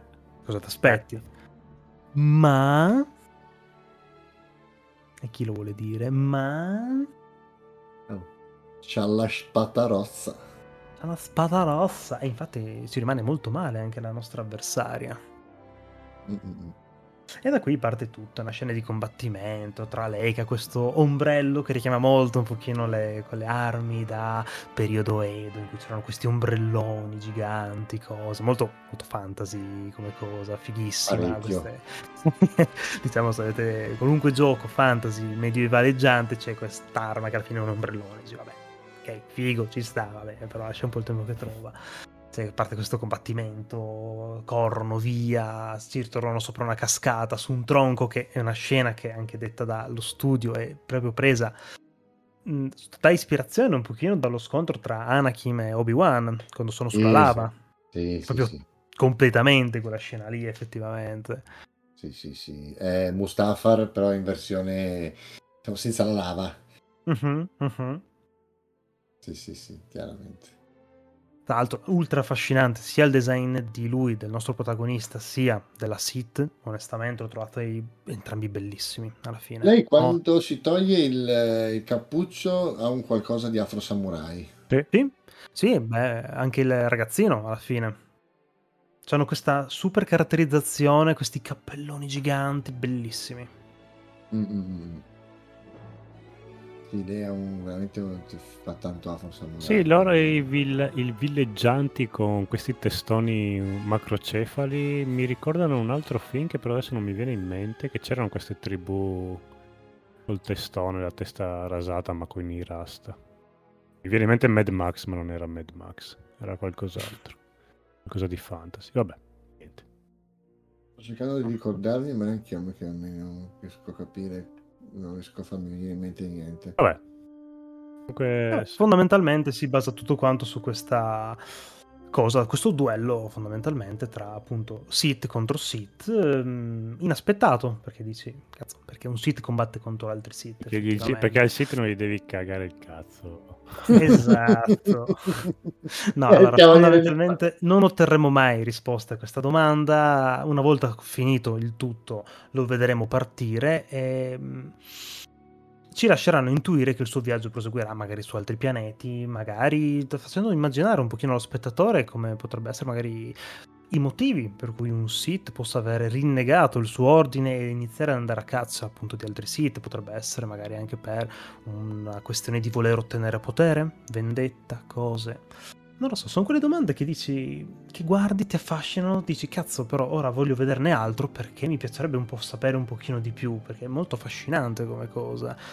Allora, io, io ci vedo una certa coerenza nel Mhm. eh, fatto che comunque tendano a darsi la caccia l'uno con l'altro. Anche secondo me, sì. Eh, Mhm. nel senso comunque eh, la particolarità appunto dei sit è sempre stata anche il fatto eh, di puntare al massimo potere in assoluto eh, anche e soprattutto a scapito di altri Sith. Quindi Mm. eh, non è molto, non è molto, cioè è abbastanza eh, comune che per esempio, non so, i maestri, gli allievi uccidano i maestri eh, e quindi di conseguenza il fatto che ci sia un, um, un combattente Sith Ronin, tra virgolette, che va in giro a eh, uccidere altri Sith può avere, la- può avere- può avere senso. E più che altro il discorso è quello che viene, viene da chiedermi eh, è quale ne, cosa ne guadagna. Cioè, di solito un Sith ne uccide un altro perché ha un ritorno di qualche tipo, appunto. L'allievo uccide il maestro perché così prende il suo, prende il suo posto, o un Sith ne uccide un altro perché così prende un pezzo raro, una spada più, una spada più potente, piuttosto che altre cose. Lui sembra farlo per il puro gusto di volerlo fare. Questa è una cosa un po'... Ci sta, perché comunque Sì. ha senso, però è un, forse un elemento un po', un po' diverso. Questo è un po' atipico anche un po' l'atto di gentilezza verso il villaggio, quando gli lascia appunto la pietra della spada come se fosse una sorta di talismano protettivo. Sì, sì, sì, sì, a quello assolutamente. Quello è molto atipico come cosa, l'ho trovato adesso. Eh, vedi, poi, poi inizia a fantasticare sui motivi, eh, Sì, vendicarsi sì, sì, di lei quello- principalmente, vuole uccidere tutti gli altri Sith, vuole rimanere l'unico Sith, cose. E Allora, niente, poi questo- mi parte la, la malattia e oh, Eh, ma allora, il discorso è, questo è il problema del- de- di serie così, nel senso Sì. di tutte le serie così, perché essendo eh, cose autoconclusive ti mettono come curiosità, però non possono proprio per, per- per motivi tecnici Sviluppare... sì. approfondire. Eh, esatto, Sì, e quindi a meno che non gli fanno un progetto di fare un, epi- un film da due ore a studio. Eh, ma no- non è questo il caso. Purtroppo devono un po'. Eh sì, devono soltanto farti vedere un po' un what if, un se, no, ah, se noi ci dessero i super milioni, guarda un po' che cosa ti potremmo fare. Un po' come un trailer, non- fondamentalmente, dai. Sì, sì, prima che poi glieli danno e una merda. Eh, Non è vero. Perché-. Eh, non lo so, se tanta gente, tanta gente riesce a lavorare bene con 5.000 lire e poi gli dai mezzo milione, ti fanno una- non Eh, sarebbe la prima volta, eh. Sì, ma se pensiamo sempre al male, non siamo altro che sit. Avanti, Non so, io dai. sono- io sono un po' scettico. Un po' sit, un po' sit, sit, sit down, seduti siamo. Esatto. Va bene, dai, pareri su questo duello quindi? Piaciuto, non piaciuto? Visivamente è molto bello, sì. Sì, sì, sì. Eh, mi ha lasciato un po'. Allora, un elemento che per esempio a te è piaciuto. eh, ma- allora, anche a me è piaciuto, però lo- lo- eh, come, un, po come, un po' come mi sono piaciute le armi assurde dell'immortale, cioè, che ne Mhm. so, la, la- la- la- la- spada frusta fatta di perline che lui ha nella manica. Quindi è figo perché dici, Ok. beh, figata. Però poi, poi, poi effettivamente la, la osservo, ecco, l'om- l'ombrello spada un po' mi ha lasciato. Sì, l'ombrello spada potevano un po' risparmiarsela, però. Che poi lo vedi come cosa, è abbastanza carino perché vedi che lei ha una spada normale, ma in realtà ha questo ombrello dove praticamente lo infila e fa tipo una rifrazione del laser. Esatto. E su tutte le varie la mette oh mio dio che figata. Vabbè, eh, a me piacciono queste robe, che ve le posso fare. No, a me, tipo in eh, episodio 6, la, la spada del... come si chiama il cattivo? ah, 7. 7, Kylo Ren. eh, quella mi piace, ma perché lì c'ha una motivazione, perché ha gli, s- gli sfoghi laterali la spada. Perché... No, ma Però io l'ho vista più come una cosa funzionale. Cioè, tu pensa, ripensando alla saga, piccola parentesi, quanti arti sono stati tranciati perché uno faceva scivolare la spada sulla spada dell'altro. sì, Mm. però vedi, eh, Mi metti una guardia laser, batte, posto, mano salvata. Dico, lo so, perché cioè, la spada laser, in quanto diciamo katana alla fine, Mhm. è- ha una linea perfetta e di un'eleganza stupenda. Se mi inventi, Pulita. eh, se mi inventi un- un'altra arma, eh, devi farla più figa, non puoi fare un ombrello. no? ombrello no. Eh, Ma, gua- Ma hai visto come l'ha usato anche per difendersi come uno scudo rotante contro la mitraglietta? Ma con la spada laser ti difendi lo stesso contro la mitraglietta, perché da che da- dall'episodio del primo film di Star Wars eh, ti sch- proteggi dai proiettili con la spada, quindi no... Ma lei voleva fare una figata. Ma è brutto. Eh, Vabbè, dai. Ombrello bocciato, diciamo. Ma- My Umbrella, eh, no, però. Sì, anch'io, umbrella down. Under my laser umbrella. umbrella, umbrella, Esatto. esatto, no. D'accordo, che quindi questo era il duello. eh, beh, fondamentalmente è Piaciuto, sì, sì, un buon inizio. Ah, è piaciuto, è piaciuto. Un buon, in- buon inizio che ti incuriosisce con uno stile abbastanza particolare. No, anche perché, sai- della telecamera alla, Samu- alla Kurosawa. Sì, sì, quello, beh, oddio, vabbè, il filtro pellicola a me ha un po' stufato, Eh, però sì, in questo caso... Però anche tutto in bianco e nero con tipo i laser rossi, il fuoco ro- ro- arancione. Quello, quello mi è piaciuto, il bianco e nero quando ci metti la punta di colore a un certo punto, Eh, quello è vero? sempre apprezzato. È affascinante. Sì, no, più che altro, sai cosa? Abbiamo visto Mhm. negli anni scorsi tante action figures stupende di- Mhm. dei personaggi di Star Wars in chiave eh, Giappone medievale. Ti sem- hai, hai Ah, sempre sì, detto che figata sarebbe fare qualcosa Mhm. con questo stile qua. E questo primo Mhm. episodio già... Beh, è, è- è quest- Cazzo, la eh, sì, sì, beh, fondamentalmente. mm, sì, beh, lui, vabbè, lui ha un kimono, ha il Eh, classico kimono no, da Jedi, ok. Però... Però appunto immaginati i banditi effettivamente. Esatto.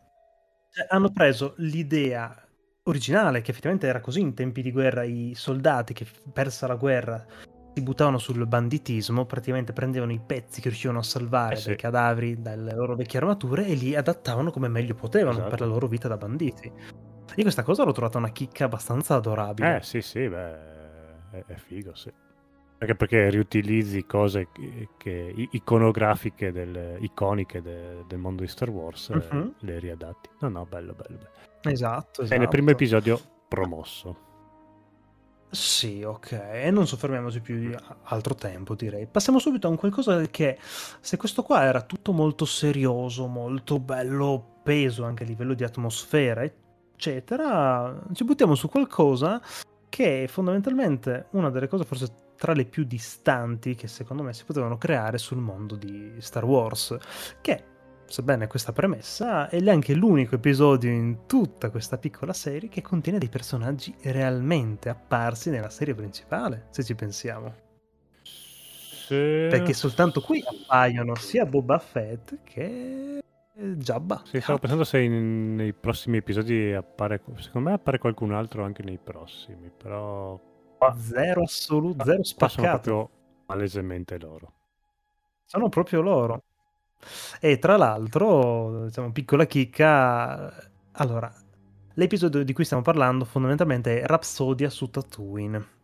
Ok, un episodio che fondamentalmente è una rock opera, quindi tutto basato sulla musica, su cosa potrebbe essere una rock band nel mondo di Star Wars, ed è realizzato dallo studio Colorido. Studio Colorido che ci ricorda il buon Codolo, famoso per... Oddio, famoso per... Cosa fa? Pokémon! bravo. Volevo fregarti, ma bravo. Dopo gli altri, onestamente, ti so dire solo questo. Perché... Sì, no, allora, fondamentalmente sono famosi in realtà più per... Allora, Pokémon è stato più una, diciamo, un fuoco di paglia perché hanno fatto Twilight Wings, che è una sorta di mini episodietti un po' a sé stanti. Beh, Loro sono famosi per Typhoon Noruda, Penguin Highway, Ah, beh, Eh, Highway, l'autostrada dei pinguini. Sì, l'ho visto. eh, e Barn the Witch, signori, di cui abbiamo parlato qualche tempo fa. È vero, è vero, è vero. Io penso di questi qui ho, ho visto eh, Penguin Highway, molto carino. Mhm. Caruccio, è molto caruccio. Simpatico, sì. simpatico, sì, dai. Eh, più che altro è animato da Dio, veramente, veramente Sì. una roba spettacolare. La storia è un po'... Eh, eh, sì. eh, però... Un po' un what the fuck, eh, però dai. Cosa avranno voluto raccontarmi? Ma non importa. Eh, forse gli piacevano i pinguini in quel film. Insomma, era una canzone d'amore per i Ho pinguini. questo vago lo so. sospetto. Vabbè, non stiamo Sì, parlando infatti, di eh, quello, eh, eh. però. Stiamo parlando di Rhapsodia su Tatooine, dove appunto, dicevamo prima, vediamo l'unico episodio dove vediamo personaggi realmente esistenti. La storia parla di questo mm, piccolo Jedi che a seguito appunto, diciamo, de, diciamo la, le, l'ordine 66 in cui tutti i Jedi sono stati cacciati e attaccati, trova rifugio in eh, questo diciamo camioncino di questo Hut, ok? Che sogna di essere una rockstar e tra una cosa e l'altra praticamente ehm, appunto questo piccolo Jedi viene, um, diventa il cantante di questa band. Il tutto è presentato con uno stile estremamente colorato, dinamico, bel... puccioso. Oserei chiamarlo puccioso questo stile, effettivamente, perché è tutto bello tondeggiante, carino. Anche Boba Fett è tutto bellino, ciccino lui, con la sua pistolina che spara, che vola, che fa cose. Eh. E ehm, praticamente mm, il tutto si basa appunto su questa band che sta cercando appunto di completare un concerto tra una fuga e l'altra, visto che appunto Hutt, è, è, è, essendo della famiglia di Jabba, è ricercato perché non vuole essere un capo della malavita, finché appunto mm, Boba Fett non riesce a catturarlo e lo porta di fronte appunto a Jabba e nel tentativo appunto di salvarlo il resto della band di cui appunto ci vengono presentati il batterista il bassista chitarrista bassista eccetera androide meravigliosa ma anche il batterista tricefalo al suo perché effettivamente molto ignorante mi piaceva come cosa sì, che, gira su se stesso. Sì, molto la Slipknot, un po' come, come me lo immagino lì in un concerto che inizia a girare, a suonare cose. Ci sta, ci sta, carino. Um, vabbè, il tutto, diciamo, poi diciamo, ha un bel lieto fine, ci fa immaginare un lieto fine con appunto questo bis che gli viene chiesto, con lui che trasforma la sua spada laser in, una, in un microfono, cose. Tutto molto allegro, carino, ci sta secondo me. Poi vabbè, diciamo, la scena in cui c'è Boba Fett che diciamo, um, canticchia ma, e muovendo la testolina a ritmo di musica è impagabile secondo me molto carina, dai. Ah sì, allora vedere Boba Fett in versione childhood smuove sì, qualcosa. Vorresti dei peluche di Boba Fett eh, immediatamente. Sì, esatto. È praticamente la versione Nendoroid trasposta in animazione di Boba Fett. Sì, sì, sì esatto. C'è il nome, stavo cercando il nome del, del servitore di Jabba, quello... Beh, allora, quando loro arrivano eh, c'è lo accoglie lo vanno a prendere quello col tentacolo intorno al collo esatto quello lì è un maschio Twi'lek le Twi'lek sono quelle che le danzatrici quelle che hanno le, le due code dietro sì. la, uh-huh. la, pelle blu o, eh. i maschi sì, ne hanno una sapere sola. il nome di cioè, che que... cazzo te ne frega Eh, io ti dico la razza, la razza si chiamano Twi'lek. No, no, ma tu stavo cercando... Ah, pensavo il nome e cognome di quello lì in particolare. no, perché, un... perché, lui ha un nome che fa morire da ridere. Ah, okay, e adesso okay, stavo cercando... Per eh, mi, mi, chiedevo cosa te ne sì, fregasse. Sì, sì, Aspetta, Vabbè, eh, adesso lo cerco, poi quando lo trovo lo dico, intanto... Grazie. molto gentile. Um, vabbè, diciamo che allora, in uno degli episodi extra su questo appunto Rhapsody su Tatooine è molto carino come hanno fatto appunto l'intervista al direttore di questo studio colorido che si è occupato personalmente di questo episodio, dove appunto afferma che il suo personaggio preferito in assoluto era appunto Boba Fett e ha voluto praticamente fare questo omaggio con lui che canticchiava robe e non ce l'ha fatta a lasciarlo completamente serio voleva fare un'impronta sua personale sul personaggio suo della, diciamo del cuore dai. L'ho trovato abbastanza simpatica come cosa dai molto molto carina. Ecco, l'ho trovato. Volete sapere come Beh, si sì. chiama il servitore di Jabba, sì, il maschio? Si chiama... Ed è il nome vero, eh? cioè il nome che preso, eh? fatto, scelto da, da Lucas. Si chiama Bib Fortuna. Ma dai, carino. Come scusa? Bib Fortuna. ok. Lucas non era un bravo regista, ma nemmeno un bravo autore. Un bravo esatto. paroliere, direi. Sì, sì. Eh, mamma mia. Vivo fortuna. Eh, chiamarlo personaggio X monotentacolo era brutto, era... pareva anche il nome. Pareva esatto. brutto.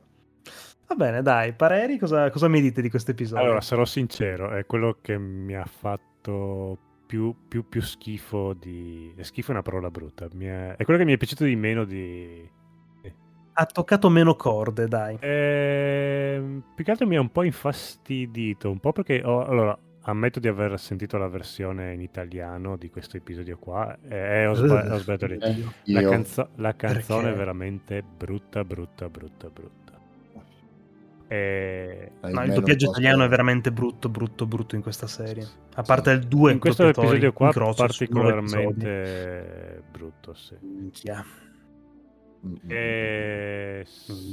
Sì, è apprezzabile il fatto che sia, pe- penso, l'unico che ha questi... No, non è l'unico con i toni un po' bambineschi, ce n'è anche sicuro. No, ce n'è anche un esatto. altro. E allora non lo so, eh, comunque è quello che mi è piaciuto di, di meno di tutta quanta la, la raccolta. E la, la canzone in particolar modo, vabbè, il testo è particolarmente orribile, però anche musicalmente no- no- non mi sembrava granché. E quello non è colpa della Eh, traduzione. No, la musica è fondamentalmente un grosso richiamo al J-rock anni 80-70, dai. Sì, vabbè, comunque è una brutta canzone al di là di- de- dei richiami. Ehm... mm, Bah, sì, basta, vabbè, c'è questa cosa del loro che vogliono... Non è caldo nel Sì, freddo, dai. non, sì, non, non mi ha colpito particolarmente questo episodio qua. Diciamo che se fosse stato il, il- il direttore artistico, magari l'avrei scartato. al- al- come un Mm. buon Takeshi avrei all'ultimo momento. detto, "Oh, eh, eh, eh, eh, ops, Tirato indietro il culo, ops, così non- proprio. non- non- Questo ce lo teniamo di riserva, No, eh, nel caso qualcun altro... lo mettiamo lì Eh, di scorta, si è sa che non ci sta mai. dentro il DVD, eh, perché hanno una capienza limitata, quindi purtroppo. Eh, sì, il server ormai è Eh, pieno sì, qua su eh, Disney sì, Plus, eh, non possiamo. Allora, se posso, se c'è una Sì. cosa che, allora, se c'è una cosa che ho apprezzato, allora, anche a me non ha fatto impazzire come, come, come puntata, diciamo, c'è una cosa che posso apprezzare è il fatto che di tutti gli episodi forse è l'unico che non si incentra sul, sullo stereotipo, diciamo, del Jedi Sith. Mm. E questo è un, diciamo, spezzo una lancia a suo favore riguardo a questo. Il fatto che fosse cantato muove la mia vena, la mia vena di odio verso i musical e quant'altro, e quindi c'è poco da fare, non me lo fai piacere perché mm, a me in, tu- in tutte le cose che vedo, in qualunque film, qualunque s- cartone, Disney o non Disney, quando cominciano a cantare mi sale l'odio, quindi cioè. mm, però appunto il fatto che ci sia il fatto che ci sia un po' che sia un po' spezzato il, lo stereotipo appunto del, del concetto Sith contro Jedi nell'universo l'ho apprezzato, l'ho apprezzato molto. Ok. Io di parlare. No, Sì, no, pensavo che ho distrutto con Non questa volevo cosa. parlare. No, no, nel senso, hai fatto una introduzione, nel senso, eh, oh, mi è piaciuto questo, questo e quest'altro. Ma? Aspettavo il ma. No, ti dico, Ah, non, è, non tra i miei, pre- non- non è tra i miei episodi preferiti di questa No, no, serie, eh, però ok. mi è piaciuta questa cosa, questo un po', Ah, questa un po' digressione dal, dal, dal concept che ho visto più o meno lega questo filo rouge che lega un po' tutti gli episodi di questa serie, miniserie, che è Sì. il concetto del Sith contro il Jedi o comunque del combattimento di spada laser, eh, essendo qui assente, per quanto lo si vede all'inizio, perché comunque si vede che lui scappa quando è un Padawan, e quindi pensi che ci sarà anche qui, qui non c'è questa cosa. In effetti io mi aspettavo, siccome lui trasforma la spada in, in microfono, mi aspettavo che a fine canzone facesse una strage. Esatto, esatto. E invece no. E invece a fine di questa canzone diventa la rock band ufficiale di, di Jabba, sostituendo la Katina Band. Molto male perché la Katina Band è la Katina Eh, Band. esatto. Insomma, Infatti, io- Però- in chiusura di questa puntata io metterei il pezzo top della cattina band. Eh? Io- chissà. Te la butto Potrebbe così. anche essere. Esatto. Potrebbe anche essere questi spoilerini sulla fine episodio. Vabbè, ci piace, ci piace, ci sta. Um, sì, allora, io mi accodo con voi, non è decisamente il mio episodio preferito in assoluto, forse tra gli ultimi, però ho trovato abbastanza coraggioso l'idea. Sì. Tra l'altro, effettivamente è anche l'unico dove non appare neanche un sit. No, infatti. Cui, caruccio, caruccio come cosa. Va bene, diciamo che possiamo andare avanti, no? Sì, lascia il tempo come lo trova. Sì, sì, dai. Non ne chiederei un seguito, personalmente. Mm. No. Allora, passiamo al prossimo, che signori miei, qua iniziamo a buttare la- un po' di ciccia sulla, sulla griglia, ormai che è calda, caldissima, signori. Perché parliamo dell'episodio dei Gemelli, fatto niente po' po' di meno che non da lo studio Trigger, signori.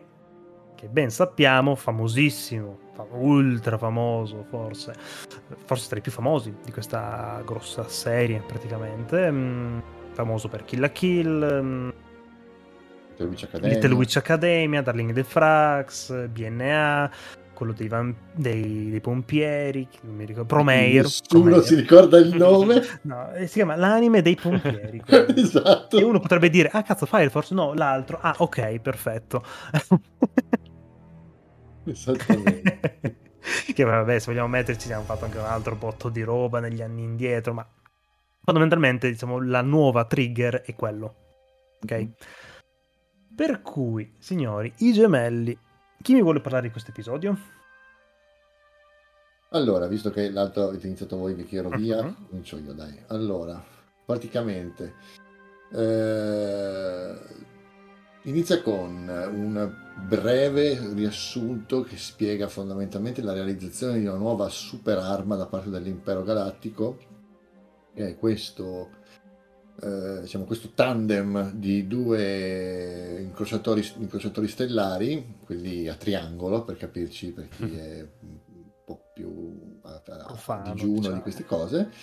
eh, collegati appunto mh, su un, loro- su- su un angolo da un cannone che è più o meno sul concetto della morte nera Mhm. che però incanala anzi- in- anziché normale energia incanala l'energia di due cristalli Kuiper che sono i cristalli che danno energia alle spade laser e, e incanala il flusso dell'energia del lato oscuro per creare questa specie di grosso cannone in grado di distruggere un pianeta e quant'altro però qual è la particolarità? questi cristalli sono tenuti in custodia da due gemelli creati proprio geneticamente dall'impero che sono non sono neanche cioè in realtà sono due Sith perché sono stati creati dall'impero però non sono Sith nel vero senso della parola sono due creature geneticamente create identiche ognuno dei due è custode di uno dei due cristalli che ci sono su, questa- su queste due navi gemelle e che danno energia a questo cannone E- In realtà ti correggo un attimino. Vai, vai. Ah, il cristallo è unico ed è posto al centro del cannone, che loro attivano tramite le loro due armature. Ah, ah, Poi, no, con-. Poi a seguito nell'episodio succedono cose e il cristallo si spezza. Praticamente vero, loro sono le ragione, due chiavi che servono per eh, azionare. Esatto. ad ok. attivare questo Sì, sono le due chiavi del sottomarino per lanciare il nucleare, dai. Esattamente. E hanno queste armature un po' simili sul concetto di Fener, quindi questo Sì. casco che non ne fa vedere bene le, fa- che non fa vedere le fattezze, eh, nero, un mantello molto, molto greve, diciamo. E a un certo punto uno dei due ha un, un ripensamento fondamentalmente, dice noi non siamo fatti per... per questo non abbiamo- possiamo fare ben altro nella nostra, nella nostra esistenza, possiamo, non dobbiamo essere asserviti a questo e decide di rubare questo cristallo per fuggire e in questo modo anche portare via eh, una risorsa all'impero e poter eventualmente anche liberare l'altro. Si scopre che quello che si ribella è il gemello maschio eh, e quindi l'ep- l'episodio si incentra fondamentalmente sul gemello maschio che cerca di fuggire con il cristallo e la gemella femmina che però cerca di fermarlo e quindi c'è questo scontro tra di loro eh, che alla fine distrugge tutto, cioè sfondano la nave, tutto quello che c'è dentro. In pieno Eh, stile trigger totalmente. Sì, completamente, cioè tutto, tutto sparaflesciato. Personaggi deformed, cose, pose assurde, colori cioè. rosa e azzurro che esplodono ovunque, meraviglioso. mi ha un po' fatto mi hanno fatto un po' storcere il naso il fatto che loro a un certo punto combattano non tanto che combattono Eh. nello spazio quanto il fatto che lui combatte senza armatura Sì, nello spazio sì. e ci sta eh, nel, loro, nel loro stile eh, cioè nel loro stile lo fai passare Sì. Però Però se- logicamente dici, "Oh, come cazzo respira? Esatto, perché dici lei ha il casco, l'armatura, dici vabbè avrà un sistema di filtraggio dell'aria in maniera tale che... Sì, e che poi il casco lo perde anche lei a un certo A punto. un certo punto sì. A un certo punto sì. Si ritrovano tutti e due a combattere nello spazio senza un minimo di protezioni, non sa, sa il signore il cosa, lato, cosa- il, cosa stanno respirando. dai, qualche Sì, potere. poi considera che a lei spuntano fuori altre sei braccia robotiche che ha appunto sei spade laser. Perché il suo cristallo è più grande di quello che è rimasto il fratello. Esatto, perché allora si ripete un po' la scena eh, vista negli episodi, mi pare che fosse l'otto, in cui praticamente c'è Kylo Ren e, e quell'altra, non mi ricordo come si chiama. Eh, Rey. Rey, che a un certo punto si, si- si, mm, cercano di prendere rispettivamente la spada di Luke e la spada rimane al centro e loro con la forza cercano di prenderla, di portarla una, uno dalla parte propria e dall'altra Mm, sì. e ehm, nello sforzo titanico la spada si spezza a metà e qui in questo caso il cristallo si spezza a metà, la parte più grande va a lei, la parte più piccola rimane a lui. Mm, sì, questa cosa molto citazionistica, molto citazionale, ci sta, è carina. Mm. E poi anche un'altra, un'altra- l'altra citazione che ho visto, almeno penso sia abbastanza palese, è il momento in cui taglia letteralmente in due la nave, che è presa dalla scena in cui loro vanno, saltano nell'iperspazio di fronte al, all'incrociatore mm, imperiale, mozzandolo direttamente, mentre questa scena pam, che esplode e si, si vede proprio la, la- la scia del, del passaggio della nave tagliata a metà. Se non, eh, se non ricordo, se non ricordo male. Mm, molto molto molto al cardiopalma molto psichedelico specialmente nei colori ma questo cioè, sono loro cioè li trigger Questo penso che se mi mettevi uno s- anche una mini clip di pochi secondi senza dirmi un cazzo ti avrei detto subito studio trigger. Trigger. Sì, sì, Totalmente. sì, sì, Cioè proprio qua vedi proprio la, la loro anima trasposta, letteralmente. Sì, sì, sì, sì, assolutamente. Assolutamente. Eh, carino, anche qui, si, anche qui si ripropone il concetto di sit contro sit, anche se in questo caso appunto non sono sit contro sit, mm, ma è un po' anche qua molto sperimentale.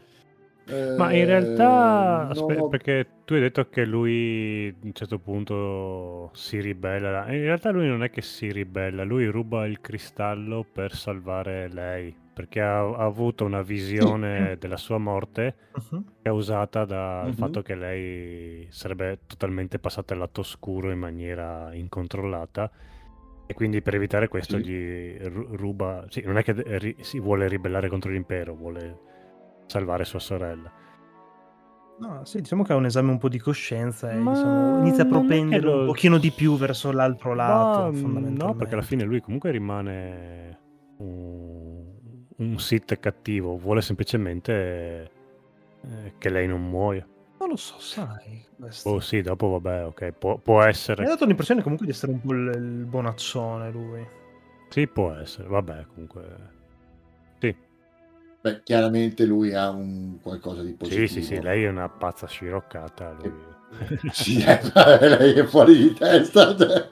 Mettigli anche che gli hanno fatto il completino la Han Solo poi, una volta che toglie l'armatura. sì, in effetti, sì. Dopo che si è unito ai ribelli. Non ho ben capito la presenza dell'X-Wing. Eh, ma una domanda, vabbè. voi che sapete tutto la rava e la fava di Star Wars, ma l'X-Wing può raggiungere la velocità smodata come una portaerei oppure è perché si è agganciato alla mega nave e quindi anche lui è andato in modalità su- super veloce? Allora, in realtà, non, non era stato potenziato dal robottino androide che aveva lui? Allora se, se restiamo sul canonico dei primi, dei primi film 4, 5, 6, allora l'X-Wing può andare in eh, velocità Ok. luce, tant'è vero che quando, quando il- con lo scontro contro la prima morte nera tutta la flotta arriva con anche gli X-Wing al, Ah, al boh, allora basta. attraverso l'iperspazio. Eh, la particolarità è che l'X-Wing non può, essendo un piccolo aereo fondamentalmente, non, può, non ha un, un raggio d'azione mm, particolarmente elevato, però quello di Luke, essendo lui un Jedi, quindi la possibilità, e avendo l'unità C1 che è particolarmente... Eh, mm, cioè, non è come tutte le altre, può permettersi di andare oltre certi, eh, come si dice, certe rotte Ok, che ok, normalmente ok. nessuno Mm. non potrebbe fare. Risolto. Però penso Ok, che non, non abbiano minimamente tenuto in Vabbè, considerazione. no, può, può essere perché di fatto... Fondamentalmente penso fosse più una grossa citazione barra un po' un easter egg per dire te. Vabbè, ma ci starebbe perché comunque lui Lo è, amate, lo è un. Sith, quindi ha i poteri Jedi, diciamo, e comunque aveva anche l'unità C1, anche, perché anche lui è un robottino, no? Mi sembra. Lui è un robottino, esatto, mentre lei ha il robottone quello tipo nero, tipo quello di Rogue One, per intenderci. Scemo. Esatto. Super scemo. Bellissimo. Fantastico. Ah, carino, dai, episodio eh, mi ha intrattenuto. Sì, puro, com- puro combattimento, molto più del primo forse. Sì, puro orgasmo visivo alla fine questo è stato. Sì, il primo era molto più mm, Eh, ragionato, mo- più molto tranquillo, samurai il primo, questo è proprio Molto botte, Kurosawa, questo è proprio... cazzotti e botte. Questo è- sembra, allora, avessero avuto meno vestiti e delle forbici era Kill la Kill, fondamentalmente. Beh, lei a un certo punto si strappa anche lei il, il costume Eh, in sì, punti be- bella, strategici, sì. diciamo. Sì, sì. Ah, viva, ah, lunga vita al Giappone, lunga vita al Giappone. Va bene, se non abbiamo altro da aggiungere, passerei ad altro. Ah, sì, tutto sommato sì, perché eh, anche qui come prima stiamo parlando comunque di un, di un qualcosa preso eh, in maniera estemporanea da un, da un discorso più ampio. Eh, sì, sì, Eh, sì, quindi- sono mm, finestre, piccole finestre su possibilità infinite, dai. Esatto. Diciamo, sono proprio assaggi di eh, robe assurde, assurde La, e la totalmente doppia magari... nave col canone in centro l'ho trovata molto interessante, devo dire. Eh, è un'idea figa, anche il funzionamento che deve essere attivato da due persone. È carina, dai. esteticamente È molto, molto brutta, sì, ma guarda, se, se- anche perché sono collegate da un pezzettino allora, se parliamo mezzo. dell'estetica di Star Wars, di bruttezza ce n'è a, a valanghe proprio. Ah, quanta ne vuoi? non è la cosa più brutta che ho No. visto in Star Wars, eh, la doppia nave col canone al centro. No, no, eh, devo darti ragione, sì.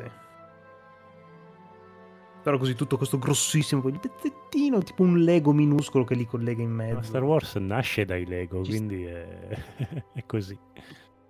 Per vendere Eh, Lego. Tra l'altro. Bene. Va bene, allora io direi di passare alla sposa del villaggio, Oh. signori. Prodotto da Kinema Citrus e dal tuo Oh, devo dedurre che sia un episodio che ti è piaciuto, per cui dire che dopo la piccola introduzione me ne parli tu. Kinema Citrus, studio, anche questo d'animazione, sempre famoso fondamentalmente per mm, diciamo robe come Tokyo Magnitude 8.0 Ah, gran bella operina, diciamo, è molto bella da recuperare. ehm, diciamo, roba più recente, possiamo dire, Made Mhm. in Abyss, se avete recuperato. Esteticamente è una roba abbastanza figa. O The Rising of the Shield Hero, anche questo abbastanza interessante come robe. E altri progetti fondamentalmente minori, barra mm, um, secondari, diciamo, forse hanno fatto qualcosa di carino, un po' come mm, OAV originali come Hack, che anche Ok. quella è abbastanza, una roba abbastanza carina, o The Legend of Heroes, Trials in the Sky, hanno fatto praticamente mm, questa sorta di diciamo, animazione per il videogioco di ruolo della Nihon Falcon, che è anche quello parecchio interessante, parecchio di nicchia, purtroppo. Però, diciamo, fondamentalmente opere più grosse, Tokyo Magnitude 8.0, mm, Rising of the Shield Hero e Made in Abyss, di cui stanno facendo anche attualmente la serie nuova, oltre che non al film uscito qualche tempo fa. Quindi, amico Codoleia, dimmi un po', questa sposa del villaggio che È secondo me molto molto le tue corde toccate. gusto, la sposa del villaggio. Ricordatemi un po' la storia perché me la confondo con un episodio che c'è dopo.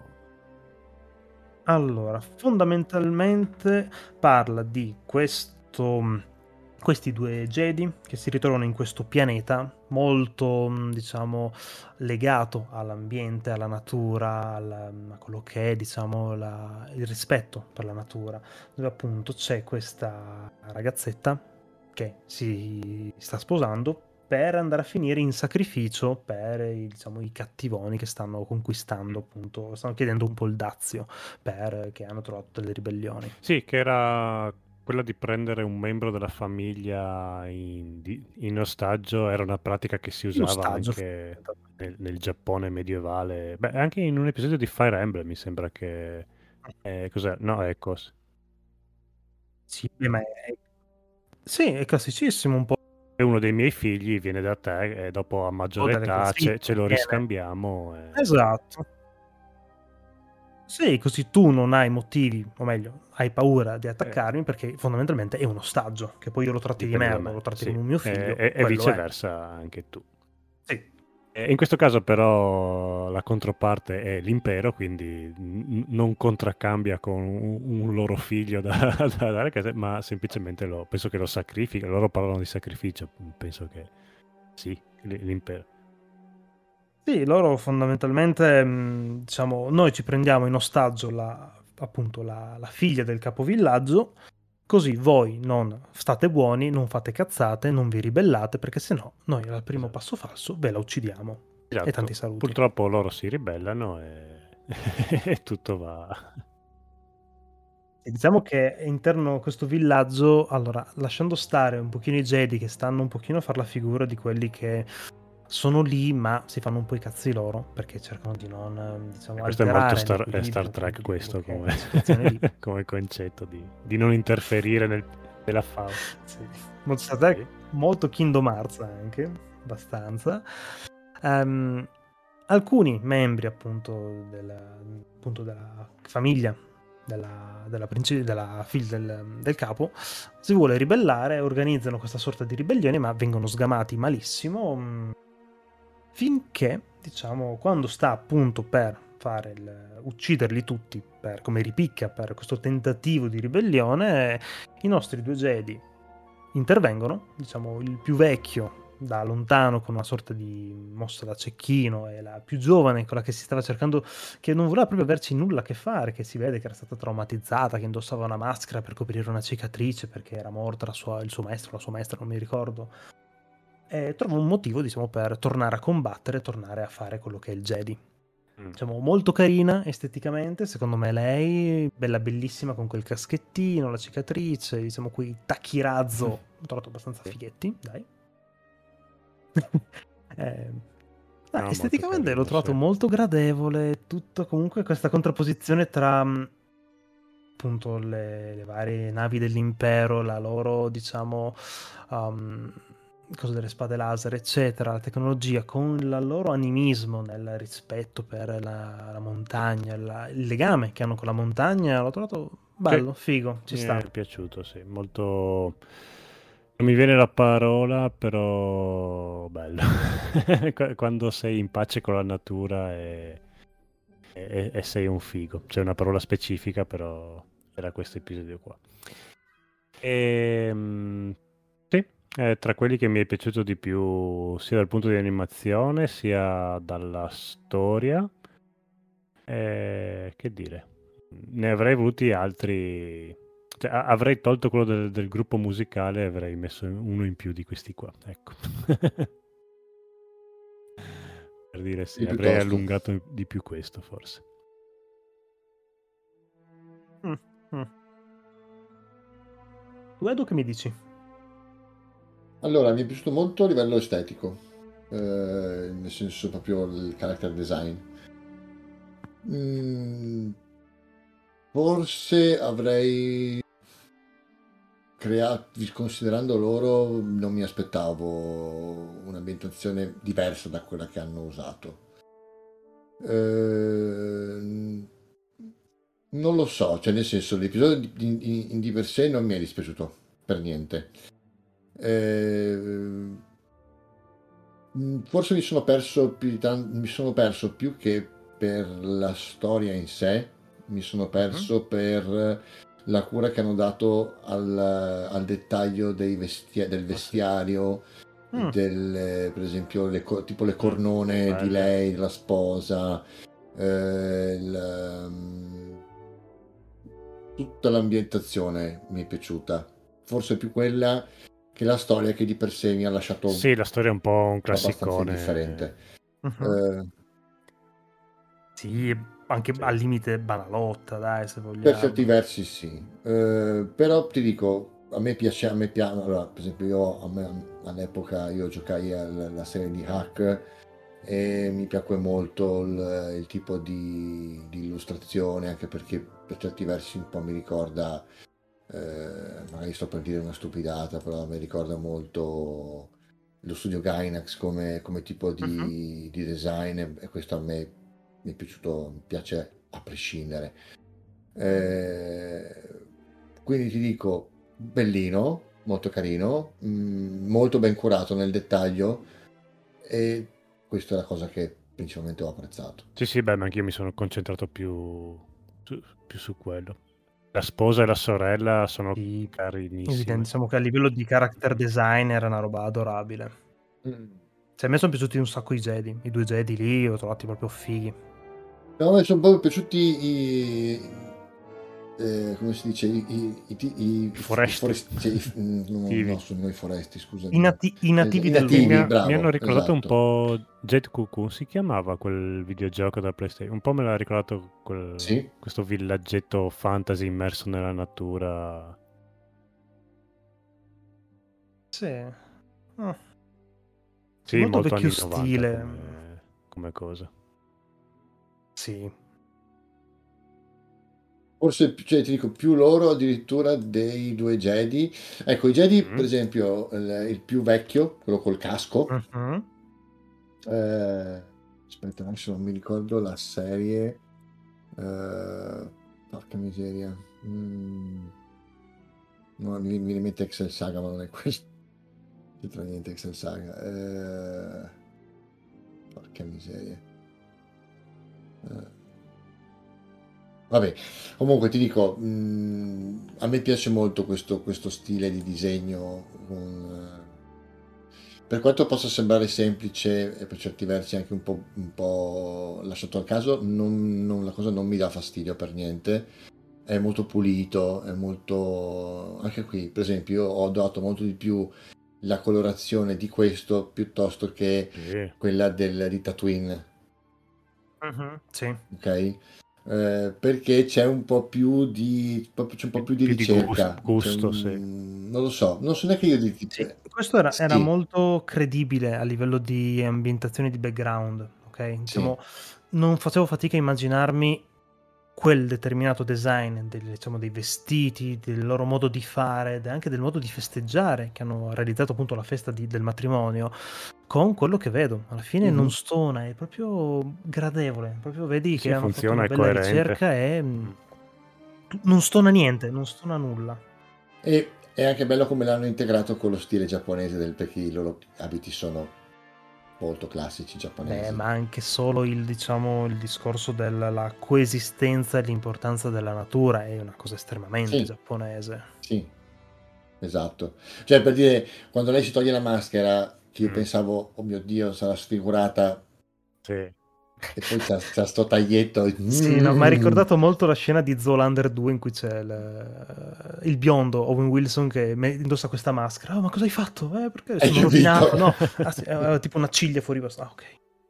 Esatto, esatto, mentre loro, mentre loro sono proprio belli, cioè nel senso mm, mi ricordano un po' per certi versi gli Sì, Atlantidei sì, di, sì, di- di Nadia. Ti stavo per dire Mm, Conan, mm, ma mm, effettivamente mhm. Nadia Ok. ancora di più.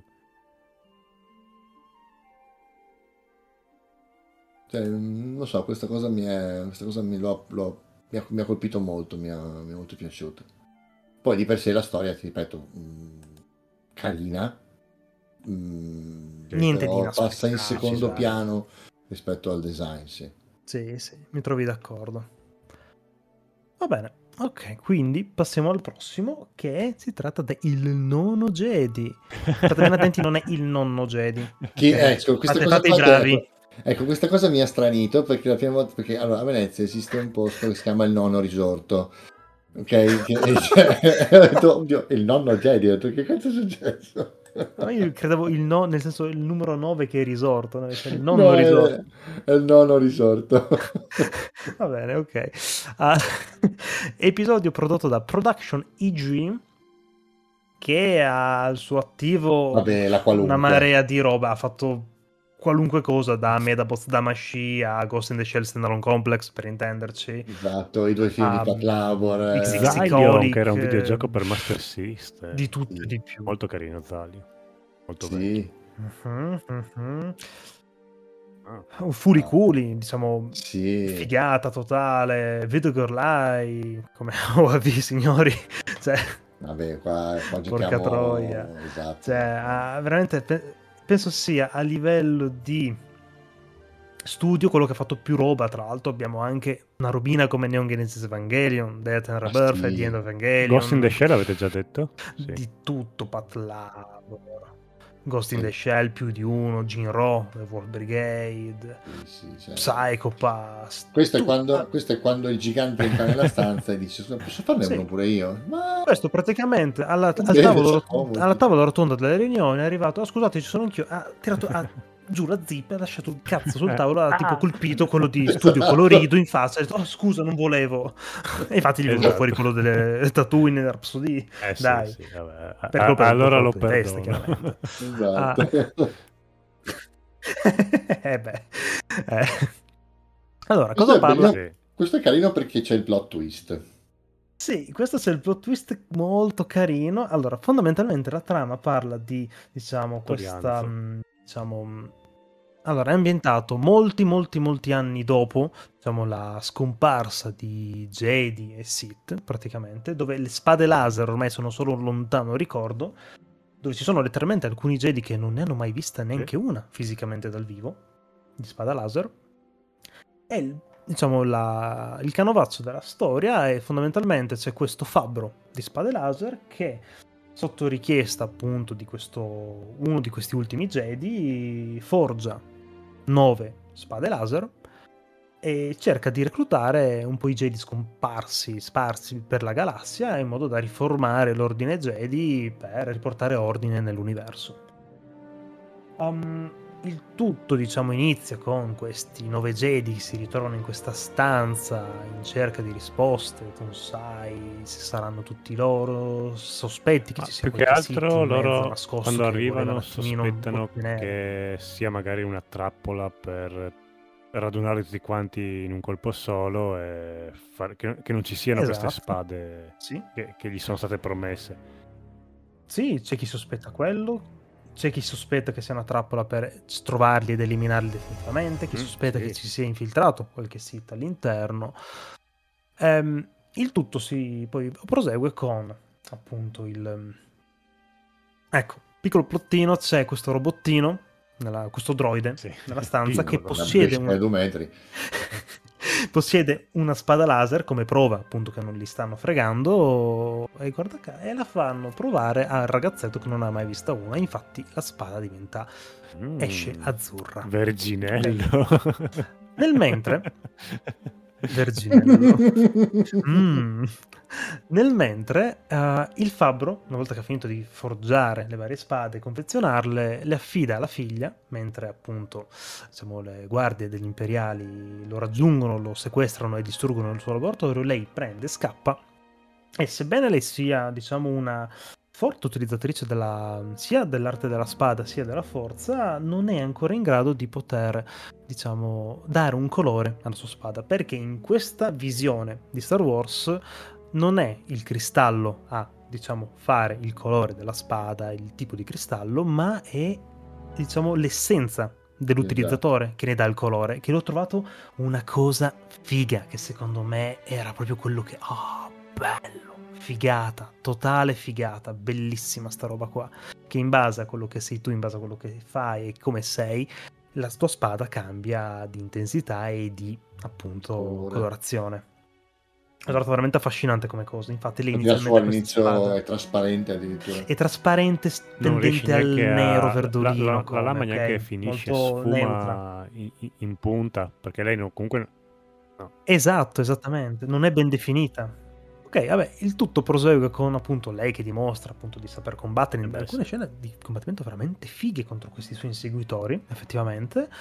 Arrivano appunto lì nella zona e mm, cosa si scopre? Che effettivamente c'è solamente l'unico Jedi all'interno di quel conglomerato di persone era il ragazzino che aveva trovato la spada, aveva provato la spada prima, e tutti gli altri sono i Sith Sì, che gliel'hanno fatta di provare per vedere se lui era un Sith oppure un Jedi. Quindi...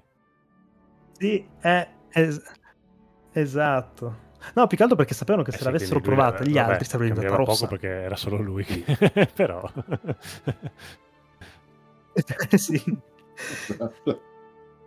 Sì, No, anche magari perché, anche perché poi all'inizio arriva questo droide gigantesco con questa voce Sì, che esatto. sa di malvagio, perché ho detto madonna mia, oh, cioè, da quelle risposte secche, la- il tono No, di voce, esistono veramente le spade, sì. Sì, sì, ti fa... Ti fa credere Esatto. veramente fino all'ultimo che siano loro i Eh, Jedi sì, e che sì. siano una trappola di questa sorta di fabbro che ha cercato di incularli. No, questo plottone twistone mi è piaciuto un botto. Bello, bello, bello, bello. Ma è, anche Vabbè, carina, secondo- l'id- ma è anche carina l'idea che allora, hanno, voluto, hanno, hanno voluto dare la sensazione, rendere tutto il- la costruzione di una- della spada come, come fosse una forgia reale. Infatti, lui Mhm. addirittura prende, la- prende i cristalli e non solo li, li estrae, ma li estrae dal- come se fosse materia grezza dal- dagli asteroidi e poi li, li forgia con, il, con, il, con tanto di, di- di martello, cioè proprio li forgia finché non prendono una certa forma e dopodiché li mette nella spada e realizza l'oggetto finito. Eh, addirittura c'è una fucina, sembra quasi che proprio se a questo punto la fa esplodere, non si capisce se volontariamente o non volontariamente, lui ha questa enorme fucina da cui esce questa luce blu. Eh, Mhm. Che quindi sa- fa un po' il crogiolo da cui tiri fuori il, il- sai che i giapponesi hanno l'idea che eh, il pezzo grezzo di metallo da cui fai l'arma conservi in sé un po' l'anima dell'arma che tu stai realizzando quindi il concetto che tu hai invece che il pezzo grezzo di metallo L'abbiamo hai il visto in Slayer. grezzo che deve essere in un Benissimo. certo modo esatto Sì, esatto. Esattamente, Eh, addirittura ci sono, ci sono in Giappone eh, dei diciamo, quadrati, quindi dei blocchetti di metallo non ancora forgiato che mai verrà forgiato con addirittura impresso sopra il, il timbro del, dell'armaiolo che, che quindi c'è il cristallo di- prende tutta un'altra idea in questa, in questa immagine che loro hanno fatto Sì, beh, ci ho visto un enorme rispetto in questa cosa, in quello che è appunto l'ideologia. Sì, sì, sì, sì, sì. Un po', va- un po' mi va in vacca il concetto del- del- del- del- dell'infiltrarsi, perché sai, il concetto del, del- del Jedi che si, non so, del Jedi che si infiltra eh, rubando, non so, la spada di un Sith quindi fa finta perché è rossa e allora magari è, o il contrario, un Sith che ruba la spada di un Jedi e si infiltra magari per creare zizzagna con Mhm. la spada di un altro colore, qua va un po' a farsi benedire perché effettivamente se il cristallo adatta la sua eh, luce, quindi il suo colore al tipo di essenza del- dell'utilizzatore, questo va un po' a farsi benedire, ma questo è un, è un discorso senza senso perché stiamo comunque parlando di un, di un piccolo estratto fino a Sì. se stesso. Tra l'altro, qua notiamo anche mh, come c'è tra tutti questi, a parte che fanno tutti una fine abbastanza tragica, perché Mhm. sono un po' un branco di stronzi sti Sith. Un pochino. Um, notiamo come, a parte il piccolo Jedi che non sa fare un cazzo, prima di tutto. Vabbè, non aveva neanche mai visto una spada laser, posso anche capire, Eh. effettivamente.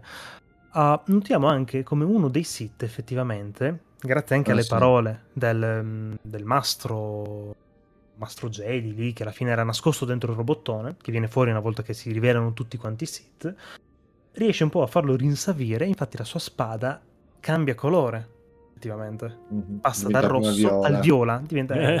come quel figo di Samuel Jackson, effettivamente. E E voi poi la spada, io viola. E Cioè, poi, esatto, e poi viola. la spada è quella, cioè lui, Sì. la storia di quella spada è fa fa così ridere perché E andato a Perché parlare per con- il suo ego, dai, fondamentalmente. Sì, se lui è andato a fare con Lucas e ha detto, ascolta, ma qui ho capito, il mio personaggio Mace Windu è è il Ubba Yo, Power figo dell'universo. Bene, allora con tutto, con tutto esatto, a me me la dai viola, e sti- cioè, senza motivo, cioè la voglio viola perché sono più figo degli altri. Poteva andare peggio, poteva essere dorata. Esatto.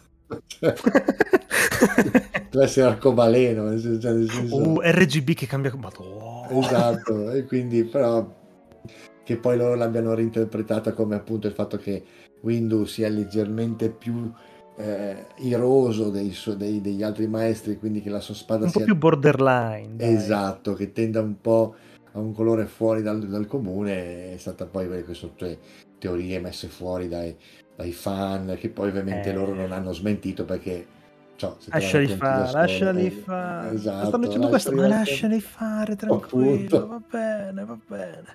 Soldi, Ci possiamo ricavare su soldi. tanti di quei film su ste robe, tranquillo, lascia fare. appunto. Eh. Sta accendendo un sigaro con un centone lui. No, dai, episodio molto molto carino. mh, belli combattimenti, l'ho trovati veramente gradevoli. E simpatico come il fatto dove quando loro partono fanno vedere appunto questa rocca in cui loro erano, che hanno questa sorta di mh, diciamo grosso flash che parte giù, che una volta girato diventa una sorta di spada, spada. laser. sì, Dai, Sì. caruccio, caro. Ecco, personaggio top di questo episodio secondo me il, il robottino Ah. fatica, il trasportatore. Bellissimo. Uh. Sono in pausa, chi degli altri? Ciao, eroe, eroe. Ma sei l'unico? Che si- No, no. Che, che si beve l'olio. si beve, si era un po' Fantastico. fumando. Esatto. Bello a livello Sì, anche sì. di design. Lì. Ah no, è- sì, Mhm. for- forse è il mio preferito tra gli episodi.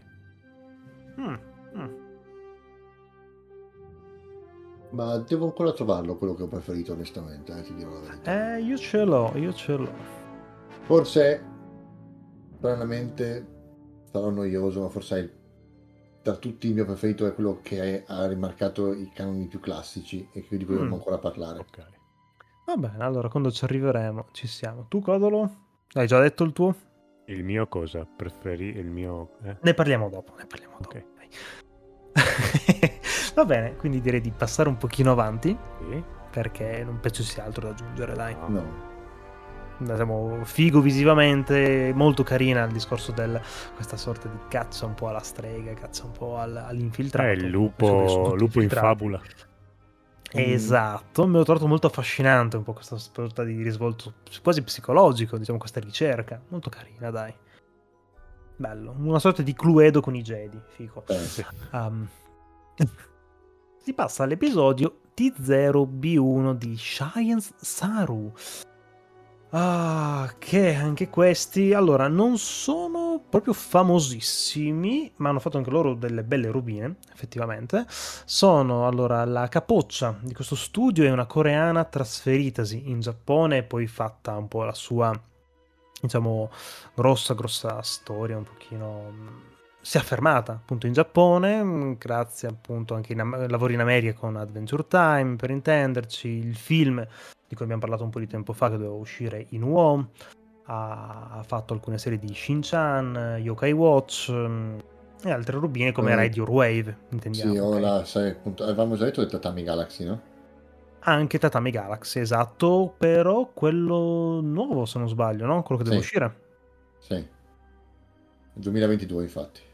Machine Blues, Tatami Eh, Galaxy. tra l'altro comunque ha fatto anche Ping Pong d'Animation, forse era una delle robe, forse tra le più intriganti, sebbene fosse una roba abbastanza che lasciava il tempo che trovava, Space Dandy, Garo d'Animation, che quella è una bella figata, Devilman Crybaby.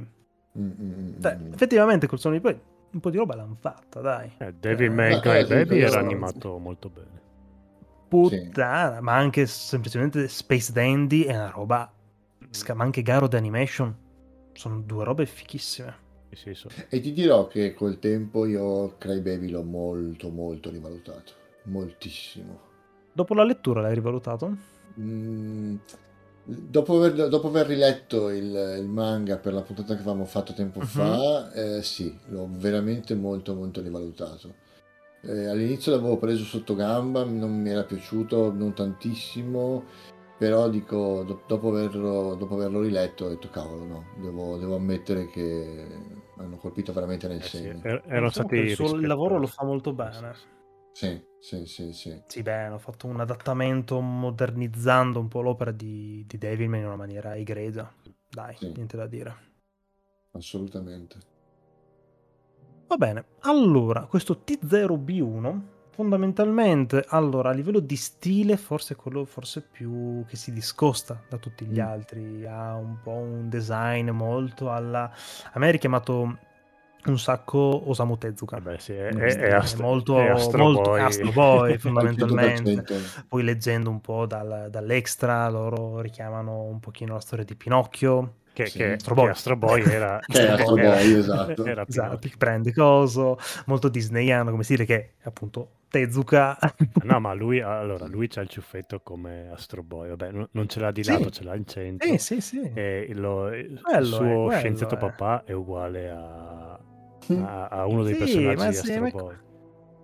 Ma no, ma è quello, è lui che vuole diventare un Jedi, che è un, rob- questo è un mini androide bambino praticamente, che vuole diventare, che sogna di diventare un Jedi, c'è il suo maestro senza braccia che in realtà vuole eh, ricostruire, ripopolare, rifar rivivere il pianeta dove appunto si è rifugiato dopo essere scappato dall'Ordine 66 e poi col tempo lui scopre che appunto era un maestro Jedi, gli viene affidata la ricerca della del cristallo per la spada eccetera. E poi lui fa casini, tocca cose che non deve toccare, come tutti i mocciosi della minchia, non toccare cose, poi tocca tutto lui. Astro Boy. Mannaggia. Astro Boy, Astro Boy, va bene.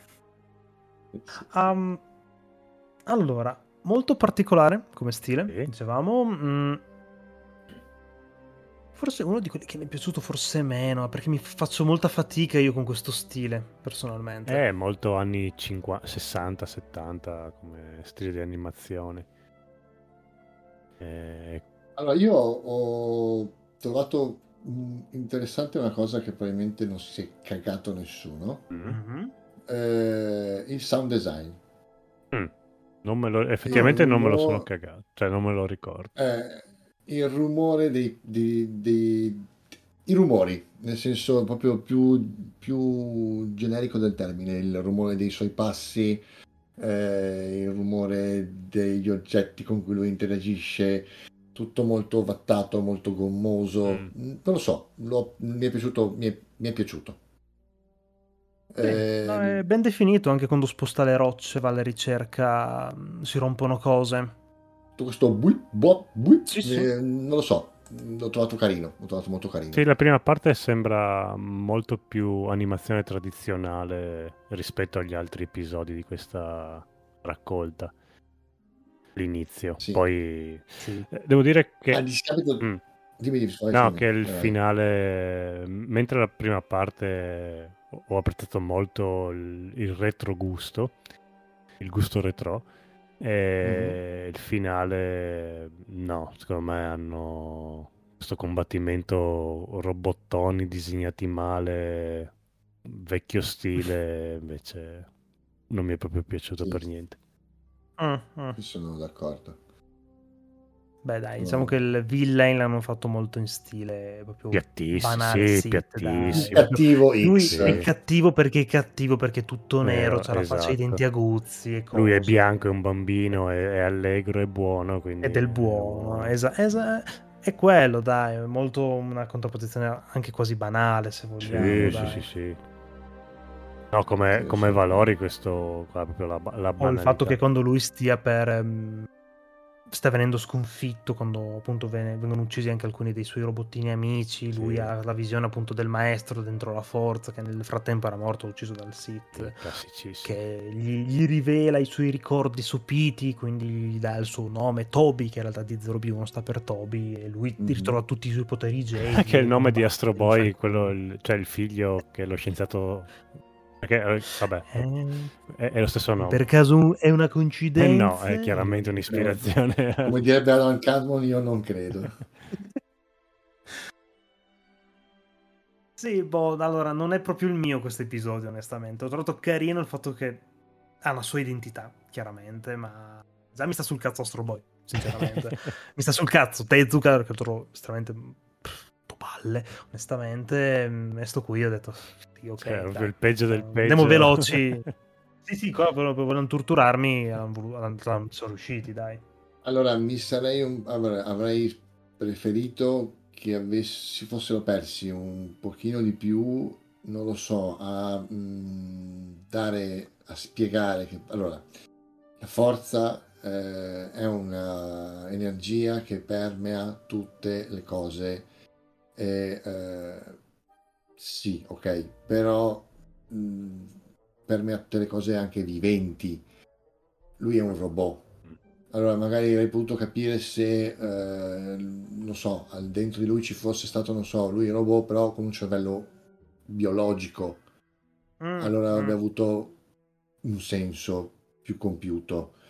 Il fatto che lui sia completamente meccanico e che comunque sviluppi quantomeno, a parte che non, non lo si vede utilizzare i poteri, quindi non, non mi pare almeno che lo si veda usare i poteri, quindi vabbè, ci sta anche. Però l'idea del robottino Jedi un po' mi ha lasciato, boh, detto, vabbè. Sì, e- e allora pos- Diciamo può a essere... prendere un pochino l'idea del l'androide che prende coscienza di sé e diventa umano, fondamentalmente. Sì, ok, però comunque non ha, non, non ha energia vitale al suo interno, cioè nel senso non, non è una forma di vita. Eh, mhm. E allora a quel punto vado anche la caffettiera che diventa Jedi, capisci? Cioè, O Sith, potrebbe diventare una caffettiera Sith. la Eh, caffettiera, dipende dal caffè che metti, se intenso o meno. esatto. la caffettiera cattivissima che ti stacca un dito. Lo quando- zucchero, te lo Eh, al sputo in faccia lo zucchero. Tostapane, mi raccomando. Amaro sono. esatto.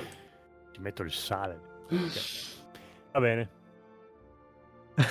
Vabbè, dai, ok, quindi T0B1, Astro Boy un po' dei, dei, dei no Dai, altri. bella la Anche- citazione. Non serviva a farci Esatto. 10 minuti di... No, direi di no, direi di no. Che oddio, per carità, ma avrei evitato, dai. Passiamo adesso, signori, a Il Vecchio. Uh, Il Vecchio fatto anche questo dallo studio Trigger. Eh? Eh? Strano, molto diverso dal loro stile attuale. Perché fondamentalmente, diciamo, i capoccia dello studio Trigger sono due. Ok? Un pochino quello diciamo più che ha un pochino più umano ultimamente è quello che sta portando lo studio Trigger in quella direzione che è adesso è il vecchio capoccia che si è occupato appunto di questo episodio fondamentalmente che nell'intervista finale un pochino afferma il suo diciamo aver iniziato con i suoi diciamo a- la- essersi appassionato un pochino al mondo del- della fantascienza del tutto grazie a Star Wars e gli sembrava carino concludere la sua carriera appunto prima di ritirarsi con questa cosa qua di Star Wars è stato proprio un sogno che si avverava e in ultimo ha anche affermato del tipo sì eh, io mi starei anche ritirando ma se volessero farmi fare la roba di Star Wars beh non direi di no ecco Quello che fondamentalmente ha un contratto con Star Wars fondamentalmente nessuno direbbe di no ma vabbè. Eh, mettiamola così dai Sì, storia molto classica di Jedi e Padawan in giro per l'universo, mh, che viene affrontato appunto il loro rapporto di maestro-allievo, finché questo, diciamo, non ho- diciamo, sentono un pochino questo smossamento nella, nella forza, ok? Um, cioè proprio la- lo stereotipo classico del maestro calmo, tranquillo riflessivo che parla poco, appunto la saggezza giapponese del quello abile che non ha bisogno appunto di perdersi in chiacchiere e dell'allievo che in realtà vuole soltanto prendere e andare a fare casino in giro a combattere un pochino come era all'inizio il giovane Anakin Mhm. con appunto Obi-Wan Sì. dai proprio classico Sì. eh, Padawan dai Sì, sì, sì, eh, si ritrovano appunto ad approdare in questo pianeta dove appunto iniziano un pochino a fare conoscenza con i locali, iniziano un pochino a indagare, si dividono per andare a cercare appunto uno trova appunto il maestro il, la navicella di questo, di questo Sith che sembravano essersi estinti a detta loro fino a quel momento mentre il giovane stra- stranamente trova appunto questo vecchio sulla montagna mh, che si rivela essere un Sith un Sith che pare abbia abbandonato l'ordine, che abbia abbandonato un pochino tutti gli altri Sith per fare fondamentalmente i cazzi suoi ed Esatto. essere- cercare la sua via della malvagità, fondamentalmente. Combatte con due, fondamentalmente, eh, spade corte, tipo due wakizashi laser, e ha questo design molto simil demoniaco, molto carino. Inquietante. Vero? Con i denti gialli, gli occhi neri. Però- Sì, Figo, sì, molto, molto figo. sì. Combattimento interessante in cui appunto il Balawan inizialmente sembra fare una brutta fine e il maestro quando lo trova, trova fa, compie questo combattimento molto pacato, tranquillo, più due colpi, pa, pa, pa.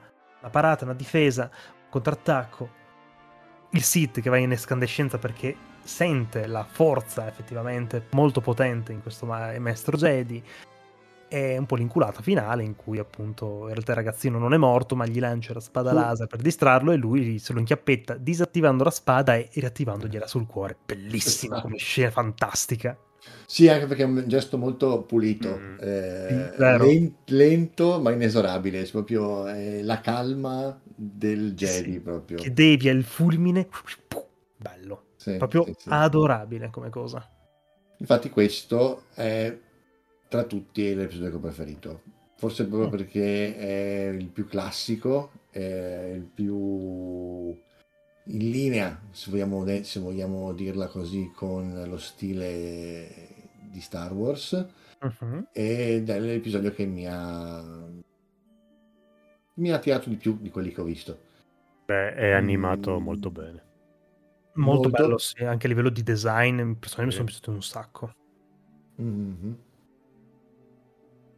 E non è niente, e non è niente in tutto, eh, c'è anche, cioè, eh, vogliamo dirla, cioè, è un- loro lo trovano, scontro, Ah, sì. basta, finita. succede un cazzo Mhm. fondamentalmente È un puro, come si dice, eh, esercizio di stile, eh, ben, ben- ben realizzato, è un, il classico colpitino fatto bene, ma è un colpitino fatto molto bene. Sì, sì. Che poi è proprio la classica storia del samurai e del bandito della montagna, dai, che terrorizza un pochino i villaggianti. Mhm. Sì, sì. Sì, sì, cioè il vecchiaccio è decisamente inquietante come l'hanno fatto. I loro, loro due sono i classici Jedi, proprio classici. Il vecchiaccio è inquietante perché è anche viscido. Oh, Sì, Sembra un po' il vecchio porco de- che in ogni paese c'è. Sì, sì, no, ma anche il suo. l'essere così subdolo anche nel combattimento mi è piaciuto, Eh, molto sì. caratteristico anche con le doppie lame, così carino, molto carino. Sith sono subdoli. sì, sì, sì. Sono sittuli. Sì, sittuli. Ti dico, se per certi versi a lui avessero fatto le due spade gemelle eh, come le loro, cioè la classica spada, non questa forma un po', vogliamo- se vogliamo metterla un po', questa forma un po' katana, Ma avessero fatto proprio anche a lui la spada con una forma classica, eh, sarebbe stato Meglio. bello, Sì. pulito, carino, fatta. Mm. Cioè, come si dice, promosso, stop. Mm. Buono, caruccio, caruccio, dai. Sì, sì, sì. Va bene, allora passiamo subito al prossimo, che qua, signori, abbiamo Lop e Osso fatto dal Geno Studio, che è studio piccolino, piccino, picciò, che non ha fatto grossissimi lavori, diciamo, al suo attivo e, diciamo, è in carriera dal 2015. Mm, leggo un attimino nel suo curriculum opere come Golden Kamui, insomma, opera shonen abbastanza carina, uscita negli ultimi anni, Pet e Shine On Bakumatsu Boys, per intenderci, che fondamentalmente ho visto pff, poca roba di queste, oltre a Golden Kamui, ah, il- l'organo genocida, anche questo molto molto Ah, molto ok. carino come film. Eh, sì, sì, sì, sì. Um, fondamentalmente non ha nient'altro all'attivo, diciamo, mettiamola così. Uh, opera che secondo me forse tra le più belle a livello di animazione che ci sono state qua. Sì. Parla di questa... Allora, è una storia a metà tra, diciamo, una storia di Yakuza è una classica storia di, diciamo, il Giappone dedicato alla natura che deve un po' affacciarsi alla modernità. Appunto l'impero vuole portare la modernità su questo pianeta, mm, gestito tutto a, diciamo, in stile antico Giappone, con le varie casate, con i vari samurai, con i vari ninja che combattono con degli shuriken giganti, per intenderci, um, schiavismo, eccetera, eccetera, eccetera.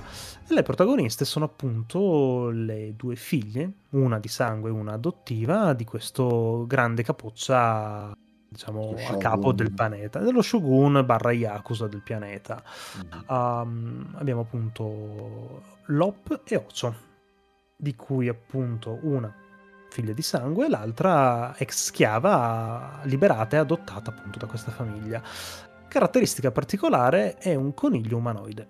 E voi direte, eh, ma coniglio umanoide? Eh, signori, è venuto fuori che nell'universo espanso di Star Wars esiste una razza specifica di conigli umanoidi. E loro hanno approfittato e hanno detto, ok. Sì, sì, sì.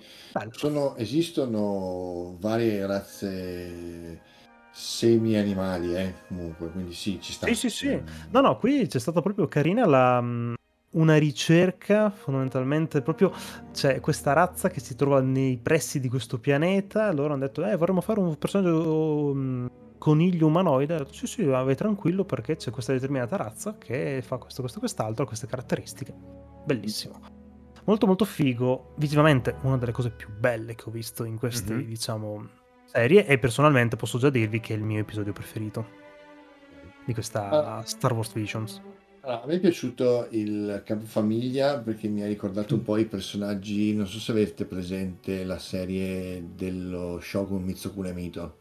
Uh-huh. Eh, dove c'era uno dei suoi samurai che era quello con la fascia della forza, che si metteva la fascia della forza e diventava, for- diventava fortissimo, riusciva a superare.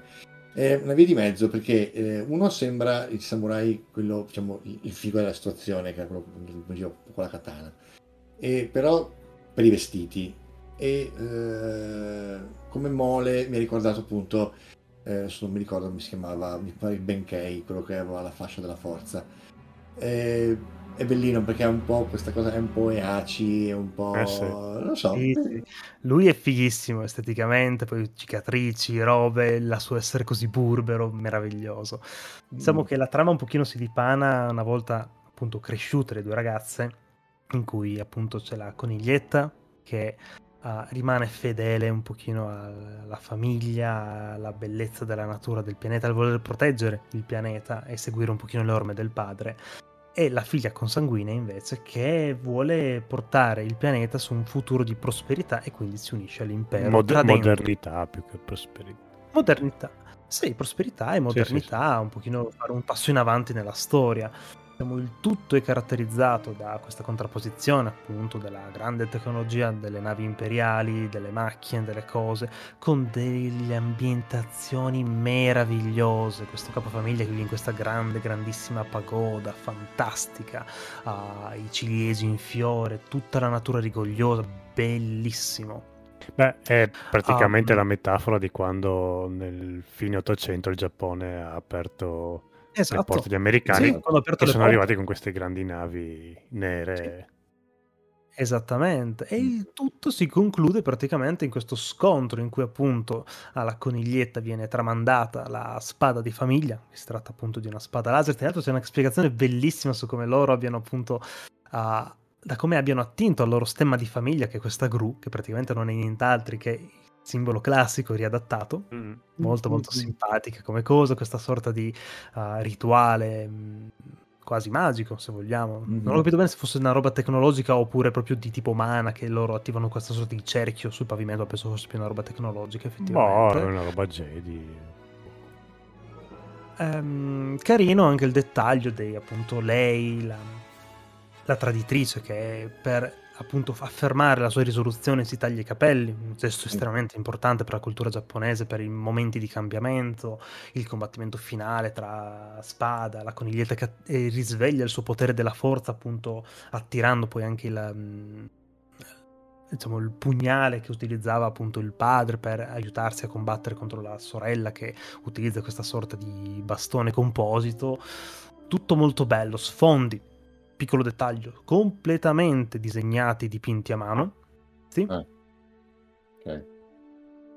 e davano una bella contrapposizione appunto tra i loro appunto, personaggi, anche questi disegnati a mano, perché hanno voluto mantenere una sorta di calore vecchio stile, come dicevano appunto nell'intervista, e secondo me ci sono riusciti. Veramente un'opera, un episodio stupendo, almeno a mio avviso, bello, poi vabbè lei è carinissima, ma anche le storie, tutti carinissimi. Dite la verità che voi l'op la volevate un po' più, po' più porcella. Eh? Sì. No, no, va bene, Sì, sì, perfetta così, ma anche, anche l'altra, anche Ozzo, wow, bella. A me la, Sexy. la sorella mi è piaciuta molto di più rispetto a, alla coniglietta. All'op. Sì, all'op. Eh, ma la Eh. che c'è il suo fascino. Eh, il fascino del Fury è Sì. sempre... Le orecchie, esatto, le orecchie. Sì, sai, gli occhioni giganti, ma anche Oh. l'altra con quel, gli occhietti così sottili, cattivi. No, bello, bello, bello. Questo proprio, ma vabbè, il personaggio migliore di tutti, sicuramente il padre. Proprio- Beh, proprio il bellissimo. capofamiglia. Mamma mia, è proprio il personaggio tipico che io amo. Oh, grosso, muscolo, cicatrici, Burbero. però fantastico. sì, sì, sì, sì. Un po' bella, allora, un po' mi è dispiaciuto il... eh, Ma perché vabbè, ma quella è una visione molto, molto giapponese del cattivo, il- l'imperiale che sembra un po' un bullo di periferia, con questo schiaffo un po' emo, Cioè, c'era scritto in faccia cattivo. Sì. proprio, eh, Quello, so- quello sono gli imperiali. Ok, d'accordo. Beh, eh, ricordava moltissimo il cattivo del quinto elemento. Sì, è vero, hai ragione. È vero, è vero. Sì, tre... Anche perché poi è... Vai. di- No, vabbè. no, vai, vai, vai, non dovevo dire niente. Dovevo solo interromperti. Ah, grazie. No, mi, mi- mi è piaciuto il fatto, che non- il, fa- il fatto che comunque non ci sia nessun genere di redenzione per la sorella Mhm. fino, alla, fino alla fine. sì, Cioè, un proprio po' troppo ottusa, però va bene. Sì, sì. Però lì, sai, lì ci sta anche forse un po' il concetto del lato oscuro. Il lato oscuro, almeno per come è stato presentato negli anni, eh, è sempre stato qualcosa verso il quale una volta che tu ti affacci, eh, una volta che tu ti ci Sì, sei affacci, completamente affascinato. Esattamente, Eh. non, non- non hai modo, cioè è molto difficile che tu riesca a tornare indietro e ci sta che lei sia un po', diventi un po' un cavallo con eh, col paraocchi che vede solo questo, perché proprio ti vieni proprio sedotta, tu vieni proprio sedotto dal lato oscuro. Eh, Bellina anche la risoluzione della, della coniglietta che invece vuole appunto farla rinsavire a tutti i costi, poi Mm. comunque che, diciamo, questa promessa di andare a cercarla per riportarla indietro, dai. Perché ci crede ancora in quel concetto di famiglia che hai. Sì, Esatto. beh, lei a- allora il padre le tradizioni, lei la modernità, la coniglietta è proprio la famiglia. vuole- le- lei gli interessa che loro stiano uniti e poi che si passi al moderno, alla tradizione, che si faccia un misto tra le due. Sì, lei era l'anello di congiunzione, nel senso, anche lì quando prima volta che appunto la, la sorella si unisce appunto all'impero, viaggia con lei, ma non prova neanche a... A contraddire. A Sì, sì, fermarla sì. o a- Esatto. Capisce, te- tenta di capirla e tenta anche di... Tenta di Sì, conciliarli sì, dice, anche, "Guarda, sì, però tuo- anche tuo papà ha i suoi motivi. eh." Sì, ha i suoi motivi. È un po' il toretto della situazione, diciamo. Il Fast and Sì, sì, sì, la sì. famiglia. La famiglia. Oh no, ti prego. Va bene, dai, allora mm, passiamo avanti, direi. L'altro super bellissimo character design. Eh, sì. Fantastico. Belli, bravi. L'ultimo, Passiamo, no, eh, sempre Lope 8. Eh, niente, eh, Ah, fare ok, no, sviolinata ha- perché amavo, amo, amo. l'ultimo un character design molto Sì. interessante. Allora, parliamo di Akakiri, fatto nuovamente da Science Saru, sempre quelli di mm, T0B1 per intenderci. Ok? Mm. Uh, Akakiri che fondamentalmente significa praticamente foschia, Ah. foschia rossa, Infatti, che si basa tutto quanto su questa contrapposizione, appunto di questa sorta di um, foschia che ha nella mente alla fine del protagonista, questa Mhm. sorta di ammaliamento che lui subisce fondamentalmente, e di questa lotta contro il destino che lui praticamente ignora e poi chiaramente ne viene soggiogato. Um, il tutto parla di questo um, Ronin che parte alla ricerca di questa principessa, se non sbaglio, se non ricordo male, Sì. Sì. Per poterla salvare e aiutarla a riprendere il suo impero che è stato appunto conquistato da dei Sith. Ma solo a me lui ricorda Jigen o no? Sì. È il classico personaggio di mezza età con la barbetta, dai. Sì, Mm. sì, no, beh, mo- molto so, giga. ma sì. un che di... cioè, ah, un che di Gammon perché col cappello e l'occhio che si vede da sotto il cappello, Mhm. però allo stesso tempo un po' Jigen, non so. Carino. Poi è bello la- il fatto che da giovane il pelo pulito, tutto carino. Eh, poi ma lì è il classico. una eh, merda. Una volta che diventano Ronin viaggiatori si lasciano abbastanza andare così. per- Esatto. più le risoluzioni. La principessa è Ah, carinissima. Sì. Allora, fondamentalmente a livello di character design l'ho trovati troppo... Non è nel mio stile, ok? Allora, lei tondeggiante, se- rotonda, cioè, per me è proprio... troppo caricaturale. Lei è proprio il mio stile, ma anche lui è proprio... Mi, mi- è piaciuto un casino. No, lui è molto carino. Ma tutto quanto. I, i due mm, scagnozzi che loro... ah, Eh? co- ah, ass- Sì, le guide turistiche... Villaggeri, Eh. esatto, esatto. Sono bellissimi. Sono belli- Loro sono fondamentalmente C3P8 e R2D2. Sì, versione un po' carognette, però sì. Sì, sì, loro sicuramente hanno voluto metterli per dare un tono di leggerezza per Sì, sì, sì, beh, pochino in quello effetti sì, fanno la parte dei, dei robottini di pesante. Star Wars, sì, effettivamente. Eh, no, mi hanno ricordato molto, loro due in particolare, eh, Bruno Mhm. Bozzetto come tipo di animazione. E, mm, Quando ero bambino, È vero, cazzo. quando ero bambino io poi, oltretutto, soprattutto quello cicciottello, quando ero bambino c'era un programma per bambini che si chiamava Bimbo Mix, aveva la sigla, che- cioè tra i vari personaggi di questo programma televisivo c'erano questi cartoni, presentatori cartoni animati e c'era quel bambino cicciottello asiatico, non so se te lo ricordi Edo, e me lo, ricorda- me lo ricordava no. moltissimo lui. Adesso ve lo... Ho una mem- ho più o meno qualche ricordo. E lo eh, davano su quei canali tipo regionali. Ah, sì, sì, sì, sì. C'era ok, Cin Chun. Lin e, e- e- e- e l'altro Sì. è il bambino col cap- cappello, col cilindro, col cilindro. nu- nudo. Chun Lin. Baby, Baby Show, Bimbo Mix era il disco, ma Baby Show era il programma. Esatto. E come stile di, Sì, sì, sì, sì. di animazione me, me li ha moltissimo ricordati.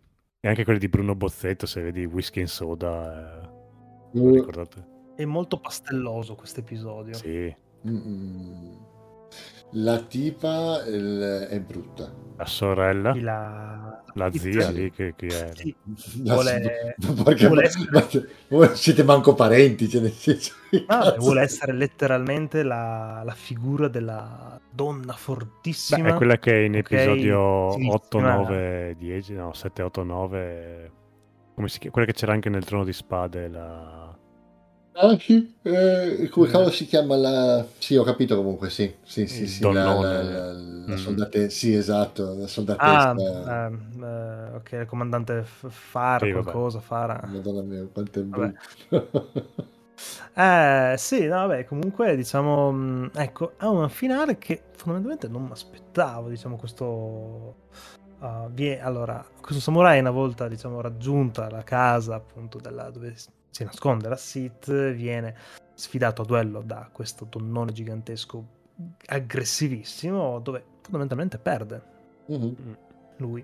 Ah, la principessa viene portata via e una volta che lui si riprende un attimino, perché lui ha anche dei momenti in cui praticamente perde quasi conoscenza, perché ha tipo degli attacchi, eh, dei raptus, um, viene praticamente avvicinato da queste guardie che lui fondamentalmente uccide una dietro l'altra, scoprendo che poi l'ultima non è nient'altro che la principessa. mascherata, mandata appunto per farlo convertire al potere Sith, perché chiaramente lei cerca di sedurlo con il fatto che se lui cede, si farà aiutare, potrà salvarle la vita.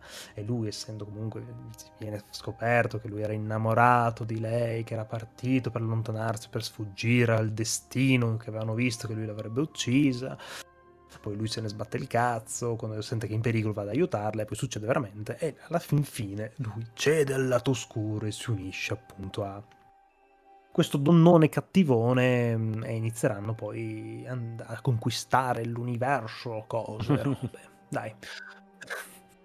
A me è piaciuto questo. Uh, inaspettato, molto inaspettato, sì. gradevole. Eh, bella, bella la, ah, perché anche qua chiaramente la virata nel, dal blu originale che quando loro sono giovani al rosso dopo è, vabbè, no, no, penso sia solo per me è il concetto dei colori delle spade quindi c'è cioè, dal lato chiaro al lato scuro anche qui. Eh, però è la, la, la cambiano. Sì, la saturazione completa di rosso alla fine è veramente interessante. Sì, quella scena lì l'ho trovata bellissima. Sì, sì totalmente, completamente saturata di rosso, tutta l'immagine. Fa un po' la tigre il dragone, fa molto fucsia, mi è piaciuto, sì.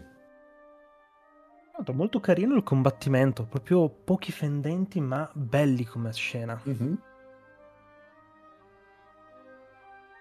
Molto molto molto belli. Va bene, dai, direi che quindi se non abbiamo altro, signori, le nostre analisi degli episodi è conclusa qui.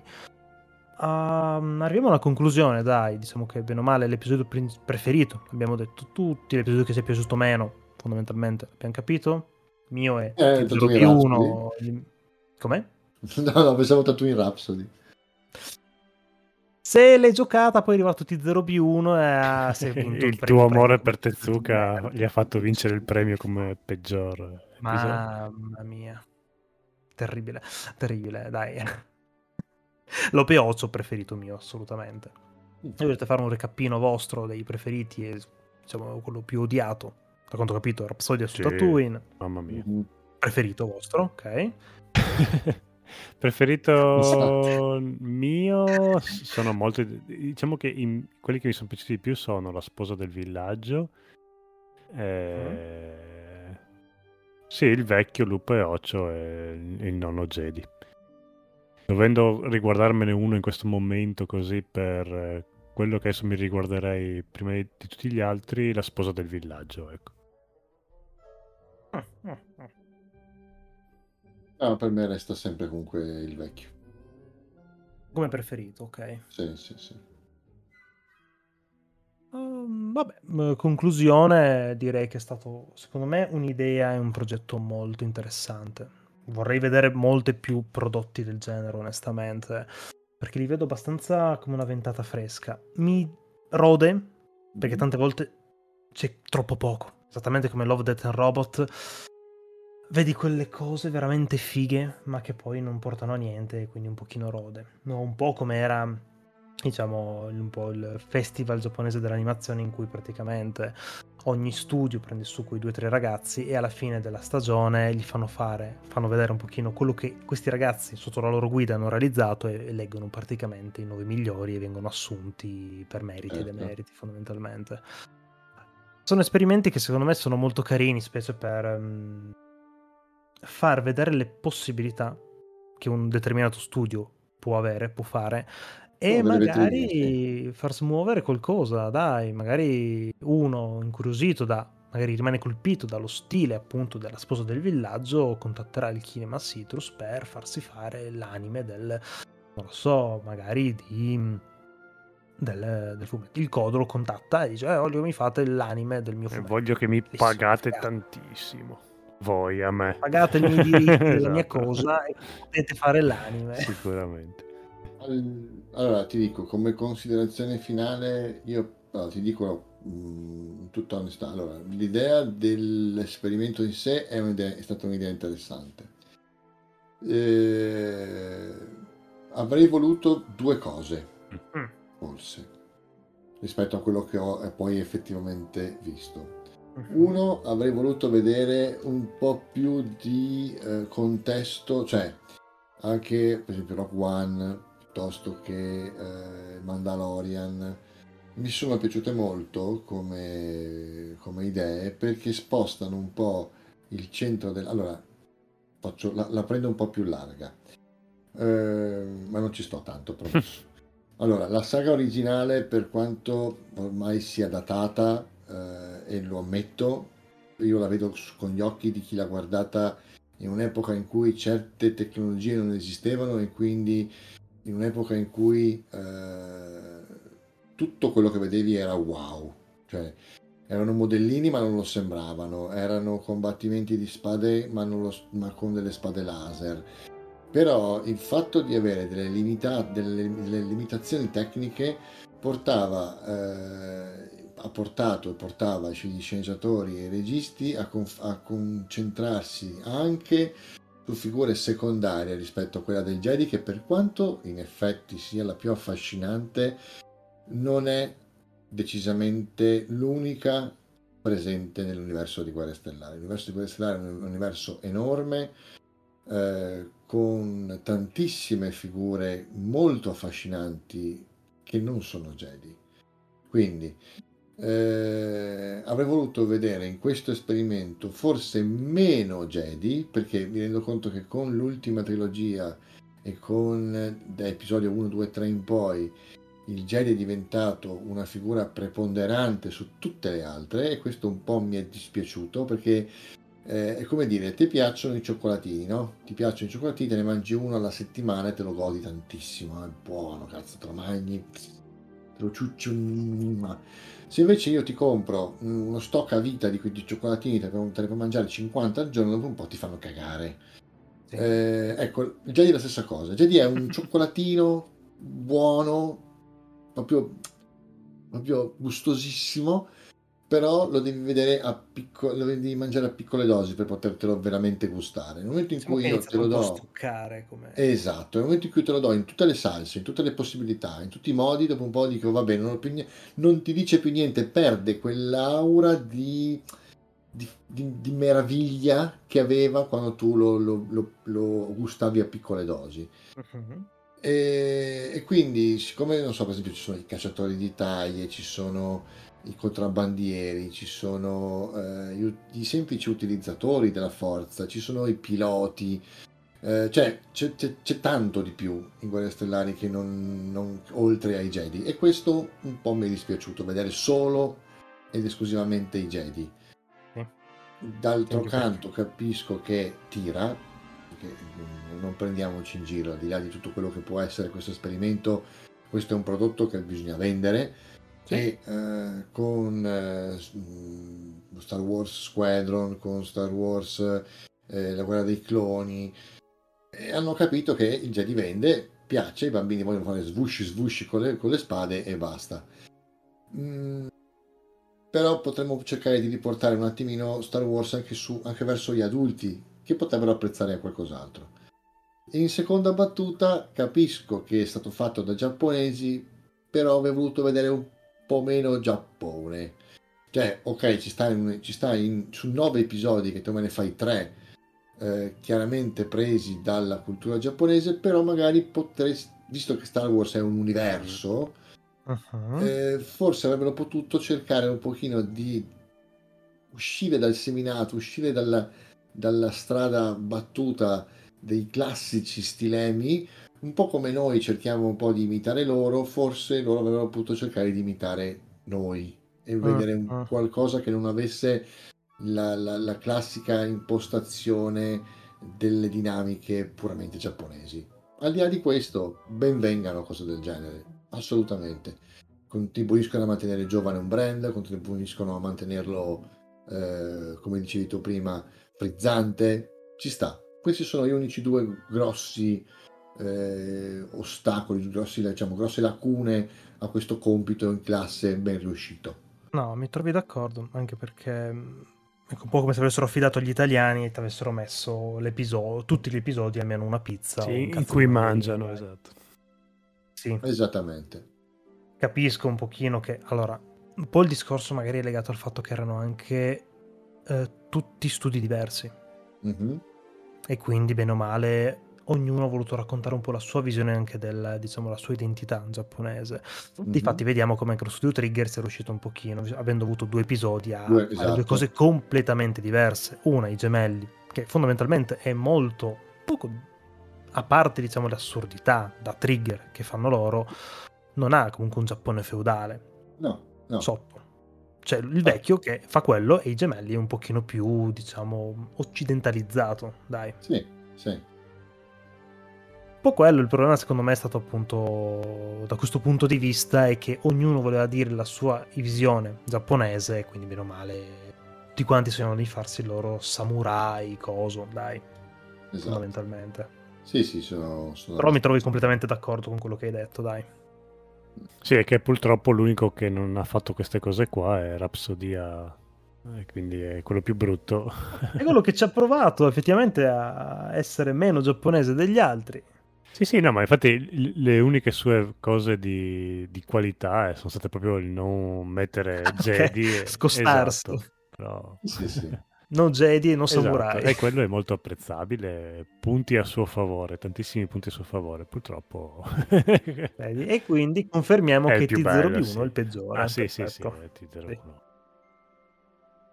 Mamma mia, maledetto Tezuka. Cioè, Um, come, per, come- per dire, la, la nuova trilogia 789 ha preso tutti gli elementi del canone, anche per esempio delle navi. Ci sono delle navi in Guerra Stellare nella serie Class, nella- nei primi tre episodi 4, 5, 6, che sono oggettivamente brutte da vedere. Eh, adesso io non vi sto a dire i, i- i modelli perché No, infatti. potrei non dire dire. No, no, non dirlo. magari-. Nerd, nerd. Ok, però va- dai, facciamo, una- facciamo un piccolo, anche un piccolo. Eh, per esempio, c'è, eh, di, di tutti i caccia del- del- della ribellione ci sono c'è il caccia alla X, c'è il caccia alla A, c'è il caccia alla B.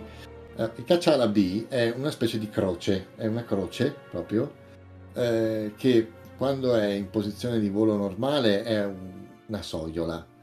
Quando va in posizione d'attacco si mette in verticale e si aprono due alette laterali diventa una croce proprio. Ed è brutto.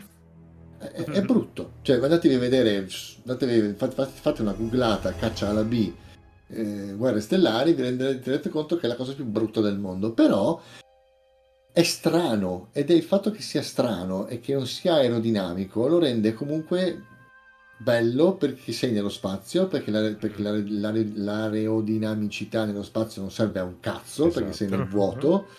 E, e quindi è, è particolare, è strano, è, è futuristico. Però è pur sempre vero che l'unico caccia che ha fatto breccia nel cuore della gente negli anni è il caccia alla X, perché è il caccia di Luke, perché è il più ficco. Esteticamente quattro- forse il più bellino, dai. È il più... sì, è il Ol- più... oltre alla palletta, eh, che cazzo vuole una palletta quando puoi avere un caccia alla X? Ah, beh, ma il cacciatai secondo me è un esempio incredibile di design per un'astronave. Ecco, cioè- io personalmente ho apprezzato un sacco il design dell'astronave del vecchio in questo, in questa serie, Sì, che è molto insettosa sì, come stile. sì, sì, sì, assolutamente. Assolutamente sì. Eh, e quindi sì, ti ripeto, questa cosa, per ricollegarmi al discorso di prima, eh, si dovrebbe cercare di andare un po', di, guardare un po' più la cosa da, da un 360 gradi, ecco, solo quello. C'è anche da dire che è la prima stagione questa Sì, sì, di, sì. di questo, un po' come era successo con um, Love, Death and Robot, in cui la seconda, bene o male, hanno variato ancora di più. Insomma, hanno capito di poter essere ancora più coraggiosi. Mm, mm, mm. Secondo io- me, magari una seconda stagione potrebbe regalarci con magari studi diversi, fondamentalmente, perché a me piacerebbe una cosa del genere, però fatta da tutt'altra gente. Sì, Cioè, un boato di persone nel mondo che sa fare animazioni con i controcoglioni. Cazzo. Vedere anche le loro idee sarebbe veramente interessante, anche perché dopo essere usciti questi, sicuramente quello che cercherebbero di fare è fare robe totalmente differenti. Speriamo. sì, assolutamente. Per cui, dai, col senno di poi, signori, se avete la possibilità di farvi anche semplicemente una mesata o una prova su Disney Plus, io ve li consiglio personalmente. Tengo che sia. Vale la pena recuperarli. insomma. 10 minuti episodio.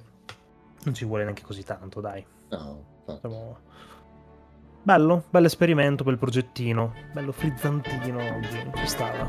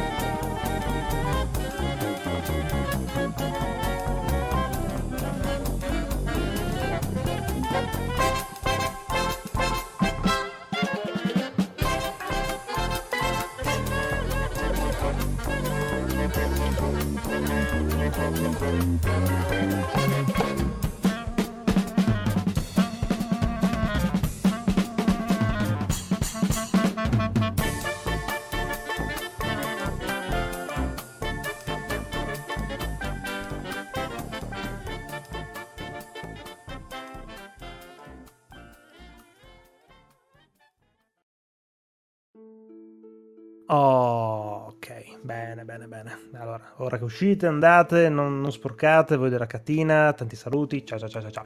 Allora, signori, grande bis! No, niente bis.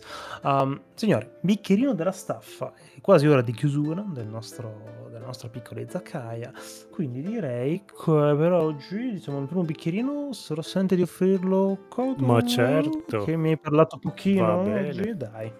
Allora, io vi offro un bel bicchierino al gusto di Osama Tezuka, visto che Marco... Ti odio. Marco prezzo. esatto, ma anche, Sì, sì, anche drinkare, al, cos- al gusto di Urasawa. Perché? Perché siccome voi, maledetti voi, vi state gustando 20th Century Boy, io purtroppo l'ho già letto, quindi non posso eh, ri- ri- rigodere di quella opera mer- meravigliosa. Ero geloso di questa vostra esperienza che stavate vivendo, che io ormai ho vissuto anni fa, e quindi ho detto, "Ah, allora mi leggo un, eh, un- una bella opera di Urasawa, visto che Asadora l'ha parcheggiato per eh, N anni, perché mi sa- no, lo, lo sta, lo sta continuando, sì, beh, molto lentamente. Sì, piano piano, diciamo che tra musica e cazzate ha detto, ma sì, vediamo un po'. Ti dico che devo ancora leggere il quinto numero perché non voglio, vo- voglio avere qualcosa. Perché io, io Guarda, contando che il 6 dovrebbe uscire fra buh, data Esatto. indefinita, lascialo lì ancora per un po'. sì, non voglio che rimanere anni senza Asador. Eh, devo anche ricominciarlo, forse perché me lo sono già dimenticato. Comunque, vabbè, Sì. Orfano di Urasawa di 20th Century Boy, mi- ho iniziato a leggere Pluto, opera del... non so di che anno l'ha disegnata. Disney. No. Pluto di Urasawa è praticamente il reboot, eh, dire reboot è riduttivo, di Astro Boy del nostro Tezuka. E Che altrettanto era il reboot di Pinocchio. di Pinocchio. Esatto, Pinocchio. No, Pinocchio. Dicono Pinocchio. inglesi. Ehm, non è proprio un reboot perché non parla della... no- non è proprio Astro Boy il protagonista. eh, Urasawa ha preso un episodio del fumetto di Tezuka e ci ha fatto... non so quanti numeri sono effettivamente. Comunque facciamo finta che siano una decina. eh, perché me ne sono Sono otto, otto. ecco. Ed è uscito nel 2003 al 2009. Ah, quindi è anche abbastanza vecchiotta come opera, faceva un po' più recente. E, vabbè, c'è la solita regia di Urasawa magnifica. E, è, è una figata perché è tutto un complotto, è, è è un noir. C'è questa, ci sono delle morti misteriose, c'è un assassino, che sta un serial killer, anzi, perché sta facendo i, i cadaveri che lasciano una chiara impronta. E c'è questa specie di Ku Klux Klan eh, contro i robot, che erano tutti temi già apparsi in Astro Boy, che nonostante Marco lo, lo schifi tantissimo, aveva delle tematiche... Allora, chiariamo una cosa. Io Tezuka lo schifo come disegno perché secondo me non sa disegnare, ma a livello di storia è bellissimo. Dovrebbe trovarsi qualcuno che gli faccia i disegni. Allora, ecco. Tezuka eh, sì, ha uno stile molto vecchio effettivamente. È merda. però è innegabile che ha dato le basi a quelle che poi è quello che poi è diventato il manga, nel senso tutti gli elementi di dinamicità, modo di lettura, disposizione delle vignette, il linguaggio del manga eh, lo vedi tutto quanto già dentro Tezuka. Sì, ovvio. Sì, sì. Prima di uno dice Tezuka, dio del manga, mamma mia, i manga p- prima di lui i, i manga erano ancora più brutti, i fumetti erano orribili. eh. Tutti dimenticano che negli anni 20 c'era Little Nemo che è un fumetto che sembra disegnato domani. E quindi c'è, stato inizio Novecento Little Nemo, poi Buio Cosmico, perché anche i primi X-Men, i primi Spider-Man facevano cagare il cazzo. Ecco, se tu odi Tezuka, io odio Kirby come coso. Però Sì, sì, ok. ci Però- anche Kirby aveva anche lui tutte quante. Gli si riconosce i suoi meriti. E poi a eh, lui è, è il Tezuka americano perché c'è tutto il linguaggio del comic eh, americano, era già dentro Kirby. Quindi Sì, sì, beh, ma è innegabile quando tu cosa, contesti dai. Tezuka, diciamo che capisco quello che intendi. Ad ogni modo, questo Pluto è- è- è disegnato bene, no, perché Urasawa non è che sia proprio un virtuoso del disegno. A me piace tanto come disegna, ma mi piace proprio la regia che mette ne- nei- nelle sue opere. Se state leggendo 20th Century Boy, mi sembra che Edoardo sia abbastanza preso anche da- dal suo modo di, sacco. di narrare. Eh, Sì. cioè, Urasawa è maestro in queste cose qua. 20th Century Boy rimane l'opera più figa, secondo me, che lui ha fatto. Sicuramente per la prima metà della storia. Però anche questo Pluto qua, se non è lo stesso livello, è appena appena sotto, quindi lo straconsiglio. Però lo sto le- è, è in corso d'opera la mia lettura, quindi per adesso mi sta gasando tantissimo. Pluto, consigliato dal Codolo. Molto molto bravo. Diciamo che è una di quelle opere di Kurosawa che devo ancora ehm, recuperare, un po' perché era appunto basato su Astro Boy fondamentalmente, ma Ah, mi ha dimenticalo. Astro Boy perché è un... per- almeno per adesso che dove sono arrivato io è un personaggio, Mhm. diciamo, non dico marginale, ma sicuramente non è il protagonista. No, no, ma ci sta, ma ci sta, mi hai, mi ha incuriosito. Bello, carino, eh, poi Kurosawa diciamo Sì. abbastanza una certezza tra disegno e, sì, e po- regia, poche dai. volte ha, ha sbagliato. Sì, direi di sì. Allora, proseguo io con un bicchierino um, leggero, leggero, brioso e frizzantino che vi farà pizzicare il nasino oggi. e, e vi parlerò di Miss Kobayashi's Dragon Maid, di cui esiste anche una versione animata disponibile su Crunchyroll, ma nello specifico voglio parlarvi del manga edito da J-Pop, fatto da Cool Kyosinnia, un autore che penso abbia fatto fondamentalmente questo e poco altro, credo. Um, opera, diciamo, sul comico andante, diciamo, episodi brevi uno dietro l'altro, in cui appunto avremo la storia di questa Miss Kobayashi, che non è nient'altro che un'impiegata, diciamo, di un ufficio giapponese, che è appassionata di maid, che una sera, finiti gli straordinari a notte tarda, va a ubriacarsi e in un momento di, diciamo, follia e spensieratezza si ritrova in alta montagna, superando delle transenne di pericolo, eccetera, dove fondamentalmente trova un drago. E dice, eh, un drago, eh già, proprio un drago. Un drago ferito mortalmente, con cui, diciamo, conficcato con una spada, dove mm, lei, estraendola, le salva la vita, si scopre appunto che questo drago, um, nella sua versione umana, non è nient'altro che una biondona gnocchissima che per sdebitarsi si offre di andare a farle da da maid, da cameriera, a farsi ospitare per po' ripagarle la gentilezza di averle salvato la vita. Uh, il, col tempo avremo praticamente tutte storie in cui loro impareranno a conoscersi, avremo questi, diciamo, um, equivoci, un po' praticamente perché lei, viene, il drago, viene Toru, deriva da un mondo fantasy che tramite un portale appunto è finito in questo mondo realistico ok? E quindi sarà lei che si adatta un po' a vivere in questa nuova vita, pur considerando comunque gli esseri umani uh, alla stregua di insetti, fondamentalmente, visto che lei è una creatura eterna e che, bene o male, nell'altro mondo ha sempre fatto un po' il buono e il cattivo tempo, essendo anche della schiera dei draghi malvagi.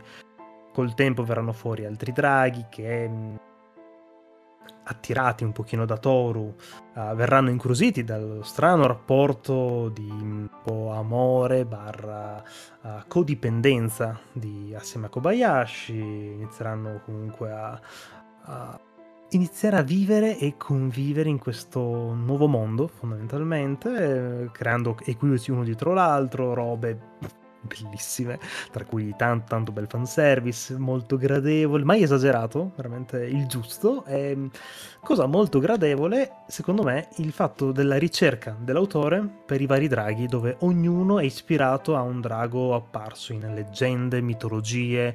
Abbiamo appunto il classico drago fantasy totale, medievale europeo, il drago giapponese, il drago cinese, il il grande serpente alato della cultura Quetzalcoatl mm, de- degli antichi Maya.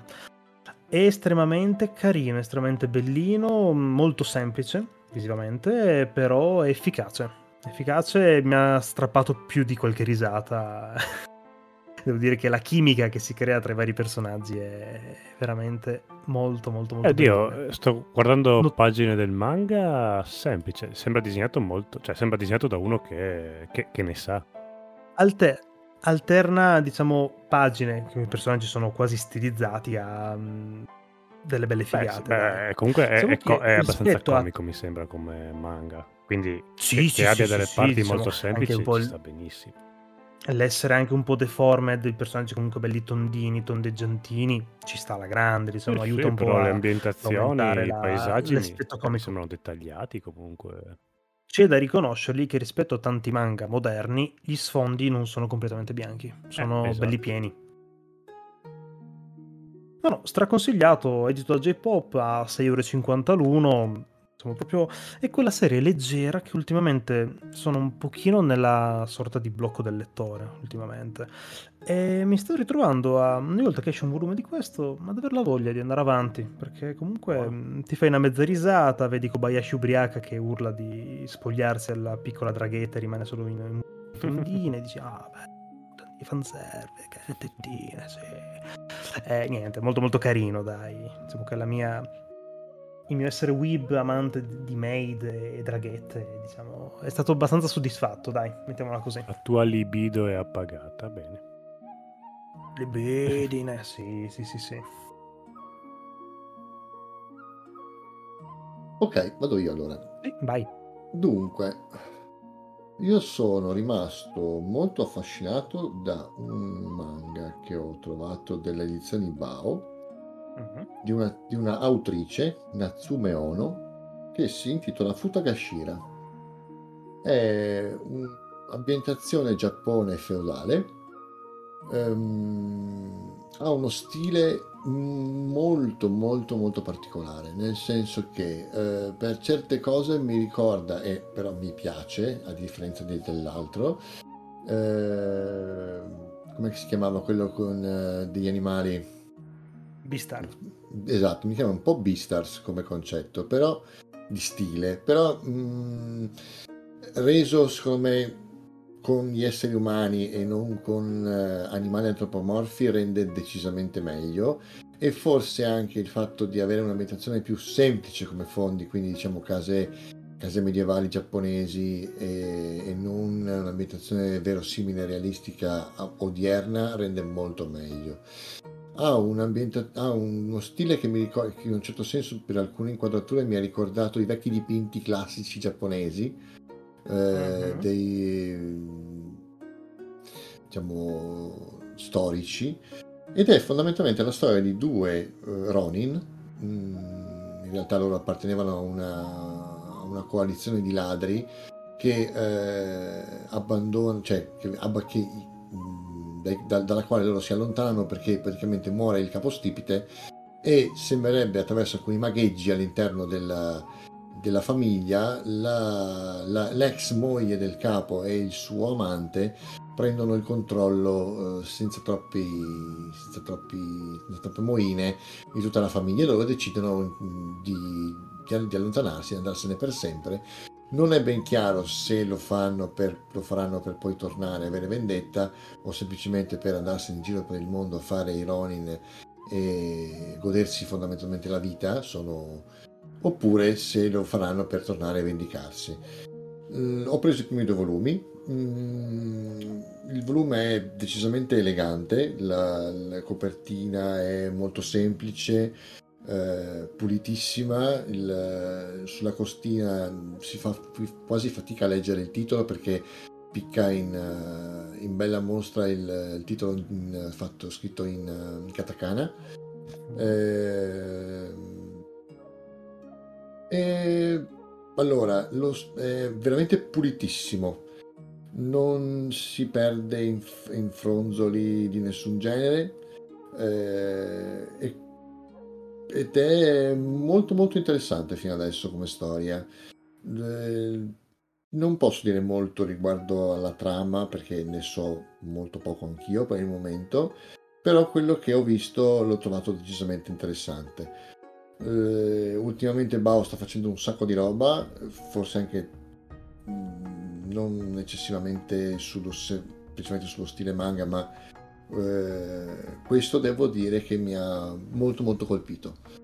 Mm, L'unica pecca che ho trovato fino adesso è nella scelta registica del- delle varie inquadrature, almeno nella prima parte del, del primo volume si fa un po' fatica a star dietro a quello che succede, chi dice cosa a chi, perché i personaggi tendono ad essere molto simili tra di loro, si possono ri- riconoscere da piccolissimi dettagli vestiario piuttosto che il colore degli occhi, perché per- per- all'inizio quando li conosci subito sembrano molto simili. Eh, però una volta che smetti di cercare di capire, mh, di concentrarti troppo su quello che eh, effettivamente stai leggendo e ti concentri sulla trama generale, tutto il- tutta la storia comincia a filare, molto tranquilla, molto liscia. E mi ha ricordato Vagabond per, per certe cose, anche se Vagabond è, ha uno stile molto più cinematografico di questo, molto più chiaro, molto più pulito, molto più dettagliato. Ehm, però che dire, vale la pena, vale la pena di essere, cioè io, lo sto, me lo, io me lo sto gustando moltissimo. Vi sa- se, lo, lo- se lo leggerete vorrete, qualcuno vorrà commentare, mi saprete dire la vostra opinione. ne ho- lo consiglio moltissimo, devo essere onesto. Non pensavo mi sarei affezionato a uno stile come questo, perché non è decisamente nelle mie corde. Come mai l'hai comprato? Però... se- L'ho comprato perché sono una maledetta gazzaladra e eh, Ah, quando vedo qualcosa che luccica lo, lo prendo perché lo prendo. Quindi ho visto questa edizione, ho visto il formato, ho visto il, il titolo giapponese e mi ha, mi ha colpito, mi ha attirato. L'ho preso, ho iniziato a leggerlo e basta. Ok. Mi ha colpito moltissimo. Sei fondamentalmente una zoccola del marketing. Sono una su certe cose sono una zoccola del marketing. Sì, no, ma ci sta, guarda, apprezzo, sono uguale. Ci Su sta. certe ci sta, cose sono bellissimo. estremamente una zoccola del marketing, su altre no. Sono difficilmente, mm, non so, per esempio, sono difficilmente preda delle- dell'effetto nostalgia, quasi, Mhm. quasi zero. Però su altre cose, se tu mi dai una bella edizione fatta e curata in Mm. alcuni dettagli, io la compro a prescindere. Punto. Sì, Eh, sì. stavolta mi è andata bene. Mm, l'espressività, il modo, la, la pulizia del, del tratto, forse anche un po' ingenuo per certi versi.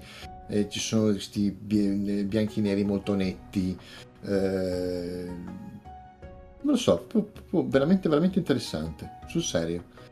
E ti dico, non avrei mai pensato perché uno stile del genere, visto per esempio in Beastars, ho preso il primo volume e poi l'ho usato per accendere il fuoco perché non, Madonna.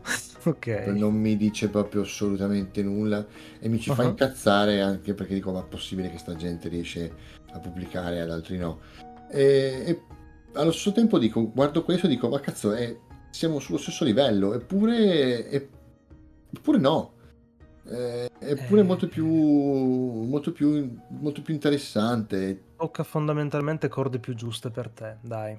è molto probabile sì è molto probabile Perché sto vedendo qualche tavolo, effettivamente lo stile... Eh, sì, mi trovi d'accordo, non è proprio...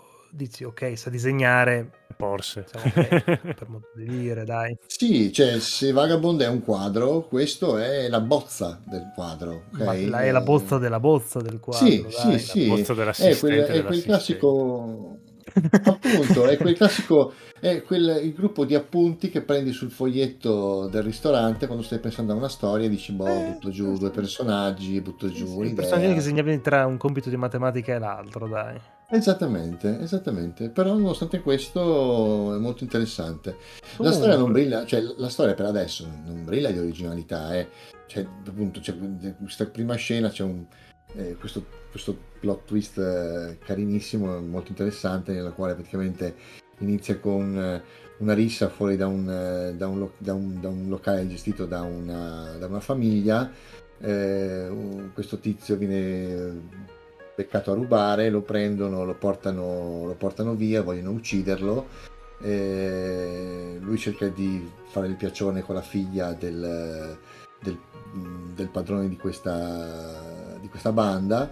Eh, a un certo punto arriva quest'altro, quest'altro uomo che invece in realtà eh, seduce la figlia del, del capo dicendo io devo uccidere questo quest'uomo che voi volete, volete uccidere, non, non uccidetelo voi, lo devo uccidere io, perché lui ha ucciso mia sorella, eh, anzi tu mi ricordi mia sorella eh, e questa cosa mi spinge a, a voler- a volerti vendicare perché lui ti ha disonorato in un certo senso facendo certe cose che non doveva fare con te. E gliela mena, gliela mena, gliela mena finché a un certo punto lui, lei lo porta dentro la casa eh, perché lui possa con- consumare la sua vendetta e quando sono all'interno di questa casa in realtà si rivela che loro due sono, sono compari eh, e insieme se ne scappano con eh, la- il, il tesoro e la rifurtiva di questa, di questa famiglia lasciando la figlia s- sola come un gambo di sedano e andandosene per conto loro e scopre, lì si scopre che loro appunto sono, sono compari e c'è piccolo- questa piccola digressione nella quale si, si racconta del passato nella quale, in cui c'è la loro famiglia, la notte della morte del capostipite, il, il tradimento della moglie del, capo- del capostipite morto e loro che dicono boh noi ce ne andiamo, non torneremo mai più, basta, non ci vedrete mai più. Mm. E, e- e partono per il Giappone alla ricerca diciamo, della, del, loro lo chiamano del divertimento e della gloria. Mm, Eh, carino. Ma dai. sai che sì, eh, sì, allora il segno è molto abbozzato, soprattutto in certe tavole. Però cioè, si vede che comunque ne sa, perché le tavole sono molto bilanciate. La regia Mhm. c'è tutta, cioè l'inquadratura, cioè la, la telecamera la fa girare in maniera impressionante. Sì, sì, sì, sì. Eh, sì, il tratto è molto, cioè un segno, il volto sono tre segni, però sono messi nel punto giusto. E... Sì, ok, se- magari se, se si con un po' più di tempo poteva arricchire un po' di più le, le tavole, soprattutto gli, gli ambienti sono proprio basici. Eh sì, quello che dicevamo prima, ambienti molto molto vuoti. Mm-mm. Tra l'altro, per informazione ti avviso che sono solamente sette volumi e la serie è conclusa. Oh, buona notizia. Questa cosa è molto buona, infatti. Volevo, infatti, ho, ho visto che c'è. Allora, io li ho, li ho visti in fumetteria fino al volume 5. Ho detto prendo i primi due. Vediamo cosa, vediamo cosa, vediamo come va. E, sì, penso che me li prenderò tutti. Sì, ma anche perché non è da tanto che hanno iniziato a pubblicarli Bao questo come manga. Sarà. No, questa saranno serie mesi, si forse. chiama Aiken. Sono i manga di Bao. Sì, sì, no, no, Lycan esiste ormai da qualche anno, ma proprio nello specifico questo Futagashira saranno sei mesi che hanno iniziato a pubblicarlo in Ma Italia. vedo che c'è anche un live action, perché fanno live action di tutto in Giappone, però non sembra male. Sì, Sì. ma anche di, di- di Plinio che passa Sì, per sì, strada sì. un po'. Però sembra con una produzione abbastanza... Vabbè che è, un- è una, una cosa in costume, penso che abbiano i- gli studi cinematografici in Giappone strapieni di... Ma probabilmente avranno anche qualche città dedicata che rimane sempre in stile medievo. Vabbè, prossimo film, vabbè, Sì, lì, sì, sì, libro prossimo mese, andate. Fate. Sì, esatto, esattamente. No, ti dico, molto molto bello. Assolutamente, da quantomeno da scoprire e capire, eh, ma una volta iniziato secondo me ti prende, vai, vai, vai, vai fino in fondo. Bello. Sì, diciamo che è una di quelle mh, provate che almeno bisogna dargliela, dai. Sì, sì, sì, sì, assolutamente.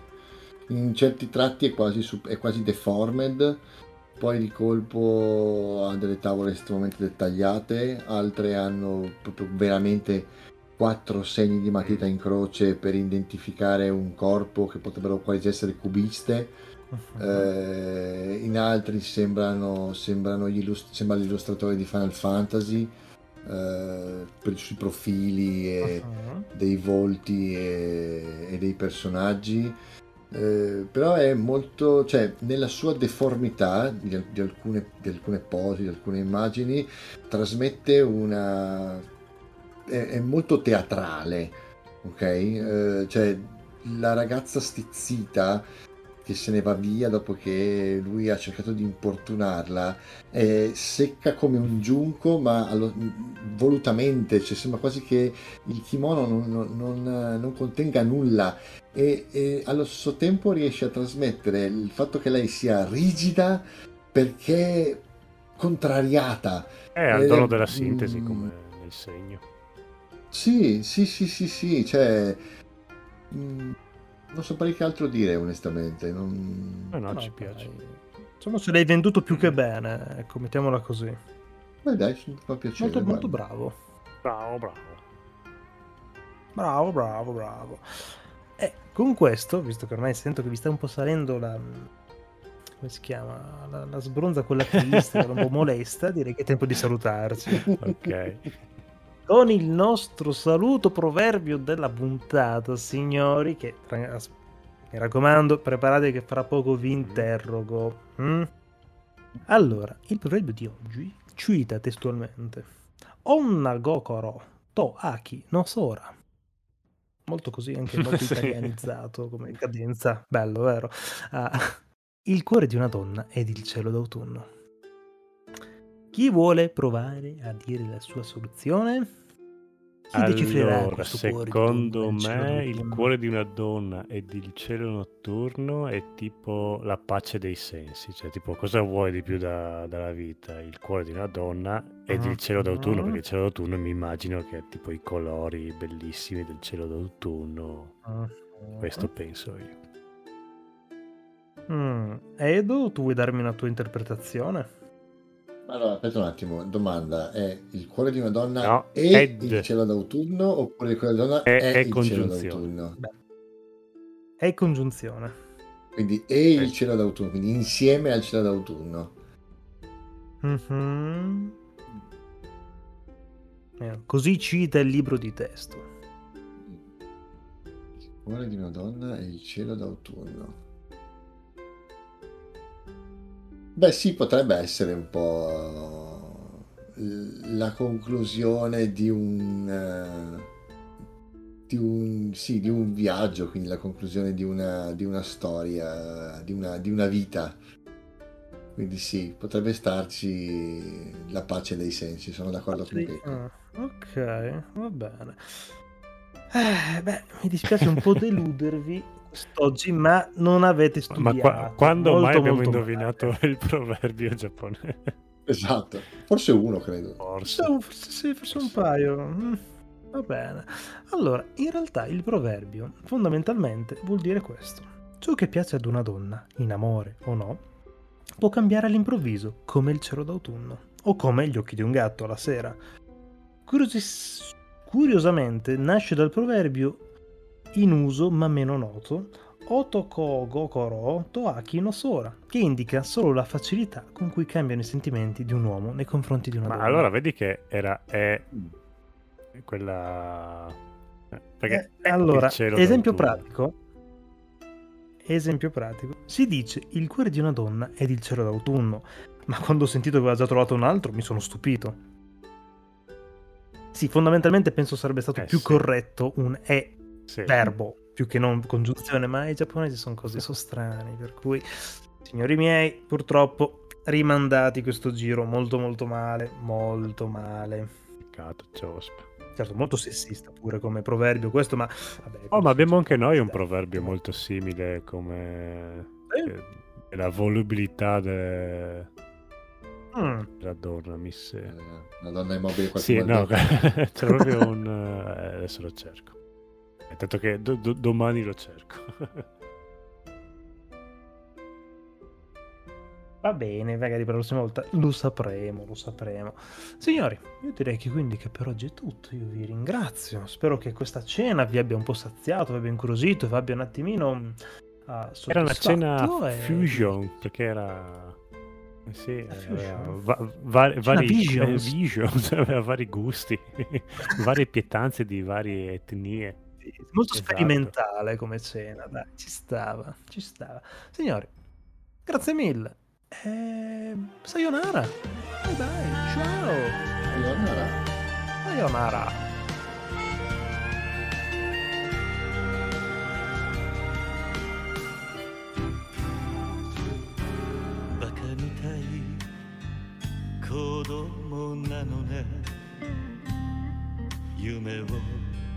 バ傷ついて。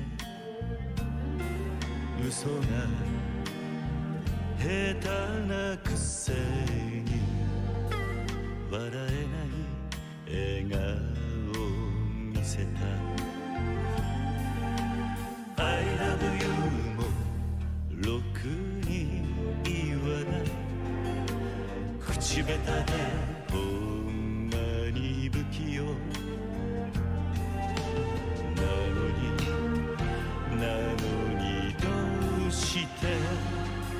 さよならは言えたの。